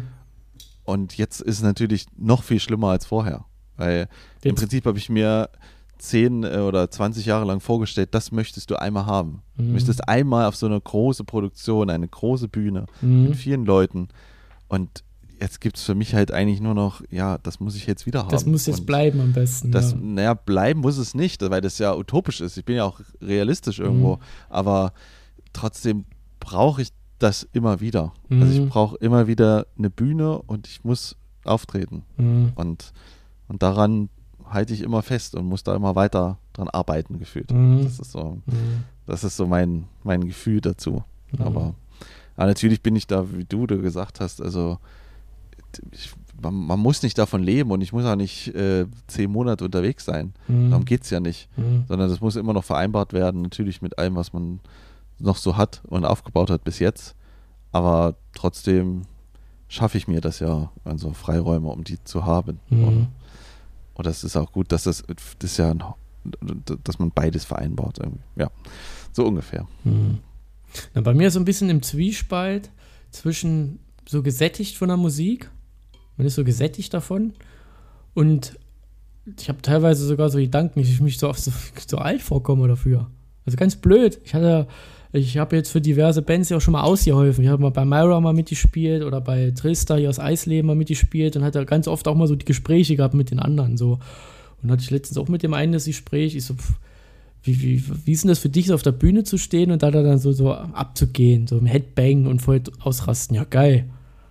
Aber ich komme mir da manchmal blöd vor. Weiß nicht, ob das, das ist jetzt schon ganz oft mit Leuten, diese Diskussion, die verstehen einen immer alle nicht, wie so blöd vor. Du bist jetzt auch noch keine 40, du bist ja noch jung und aber irgendwie komme ich mir da oft so albern vor. Kennt ihr das Gefühl? Kann, kann das irgendwer nachvollziehen? So? Ne, nö, ich nicht. Ich habe auch noch nicht so früh angefangen, glaube ich. Aber ich, ich, ich glaube, ich weiß, was du meinst. Aber ich Mhm. kann mir ja vorstellen, du bist halt schon ein bisschen länger, also sch- schon früh eingestiegen mit in der Intensität, die wir ja nicht kennengelernt haben Mhm. in der Zeit. Weißt du? Mhm. Also wir, bei uns ist die, ist die, die, die Kurve nicht ganz so steil gewesen wie bei Mhm. dir. Weißt du, Mhm. so dieses, ähm, deswegen kann ich mir das, kann ich mir das tatsächlich schon vorstellen. Ja, spricht ja dann auch da, dafür, dass ihr dann einfach den, ähm, das Genre wechselt, ne? Mit Lust. Mhm. Dass ihr sagt, okay, wir gehen jetzt weg von dem, ich nenne es mal in Anführungsstrichen Krawall, von dem, von dem Extrem, von dem Deathcore, Mhm. äh, hin zu Sachen wie Black Milk. Beast Milk. Beast Milk. Na gut. es wird Zeit, dass du doch mal hörst. Ja, auf jeden Fall, ja, ja, gut. Okay, äh, Steven, vielen, vielen, vielen Dank für dieses Gespräch, dass du dir die Zeit genommen hast. Ja. Ich habe alle meine Fragen stellen können und noch mehr äh, und Tom auch und Aber wisst ihr jetzt, warum in Nordhausen? Das ist ja die Urfrage gewesen. Warum gab es da so auf einmal so viele Bands? Und warum wollten ach sie ja, alle richtig das doch. machen? Ja, Wurde, ja. wurde das beantwortet oder? ja, auf jeden Fall. Wir haben zumindest erstmal die, die, die, die, die Retrospektive eines Insiders gehabt. Das hilft schon mal. Ja, es war, es war nicht nur ihr, sondern es lag halt in der Luft. Wie du ja gesagt Mhm. hast, sind jede Menge Bands davon Mhm. in, äh, erschienen und so weiter. Genauso wie in Seattle irgendwann 94 alle Grunge gemacht haben. Das war halt Ja, äh, so. Genau. Und dann gab es halt, und dann gab es halt irgendwann Korn und Limp Bizkit 99, wo man, wie gesagt, Woodstock 99, guckt euch das alle an. Das Ja. Hast du jetzt geguckt, Olli? noch nicht, Immer aber noch das nicht. Nächste, nächste Folge sprechen wir drüber. Immer noch nicht. Ah. Oh, ui, hier wird Das gehört. ist sehr gut, ja, sehr gut. So, wir Okay. kommen jetzt mal zum Ende. Wie gesagt, vielen Dank nochmal. Das war echt schön. Ähm, weil ich, im Prinzip ging es mir genau, ich wollte auch erstmal, ich mein, irgendwie hatte ich das Gefühl, mal alles fragen zu wollen. Mhm. Und dass mir das einer von euch mal beantwortet. Deswegen äh, sehr gut, dass wir das jetzt endlich mal gemacht haben. Ähm, so, wir kommen jetzt zu den nächsten Alben für die nächste Sendung.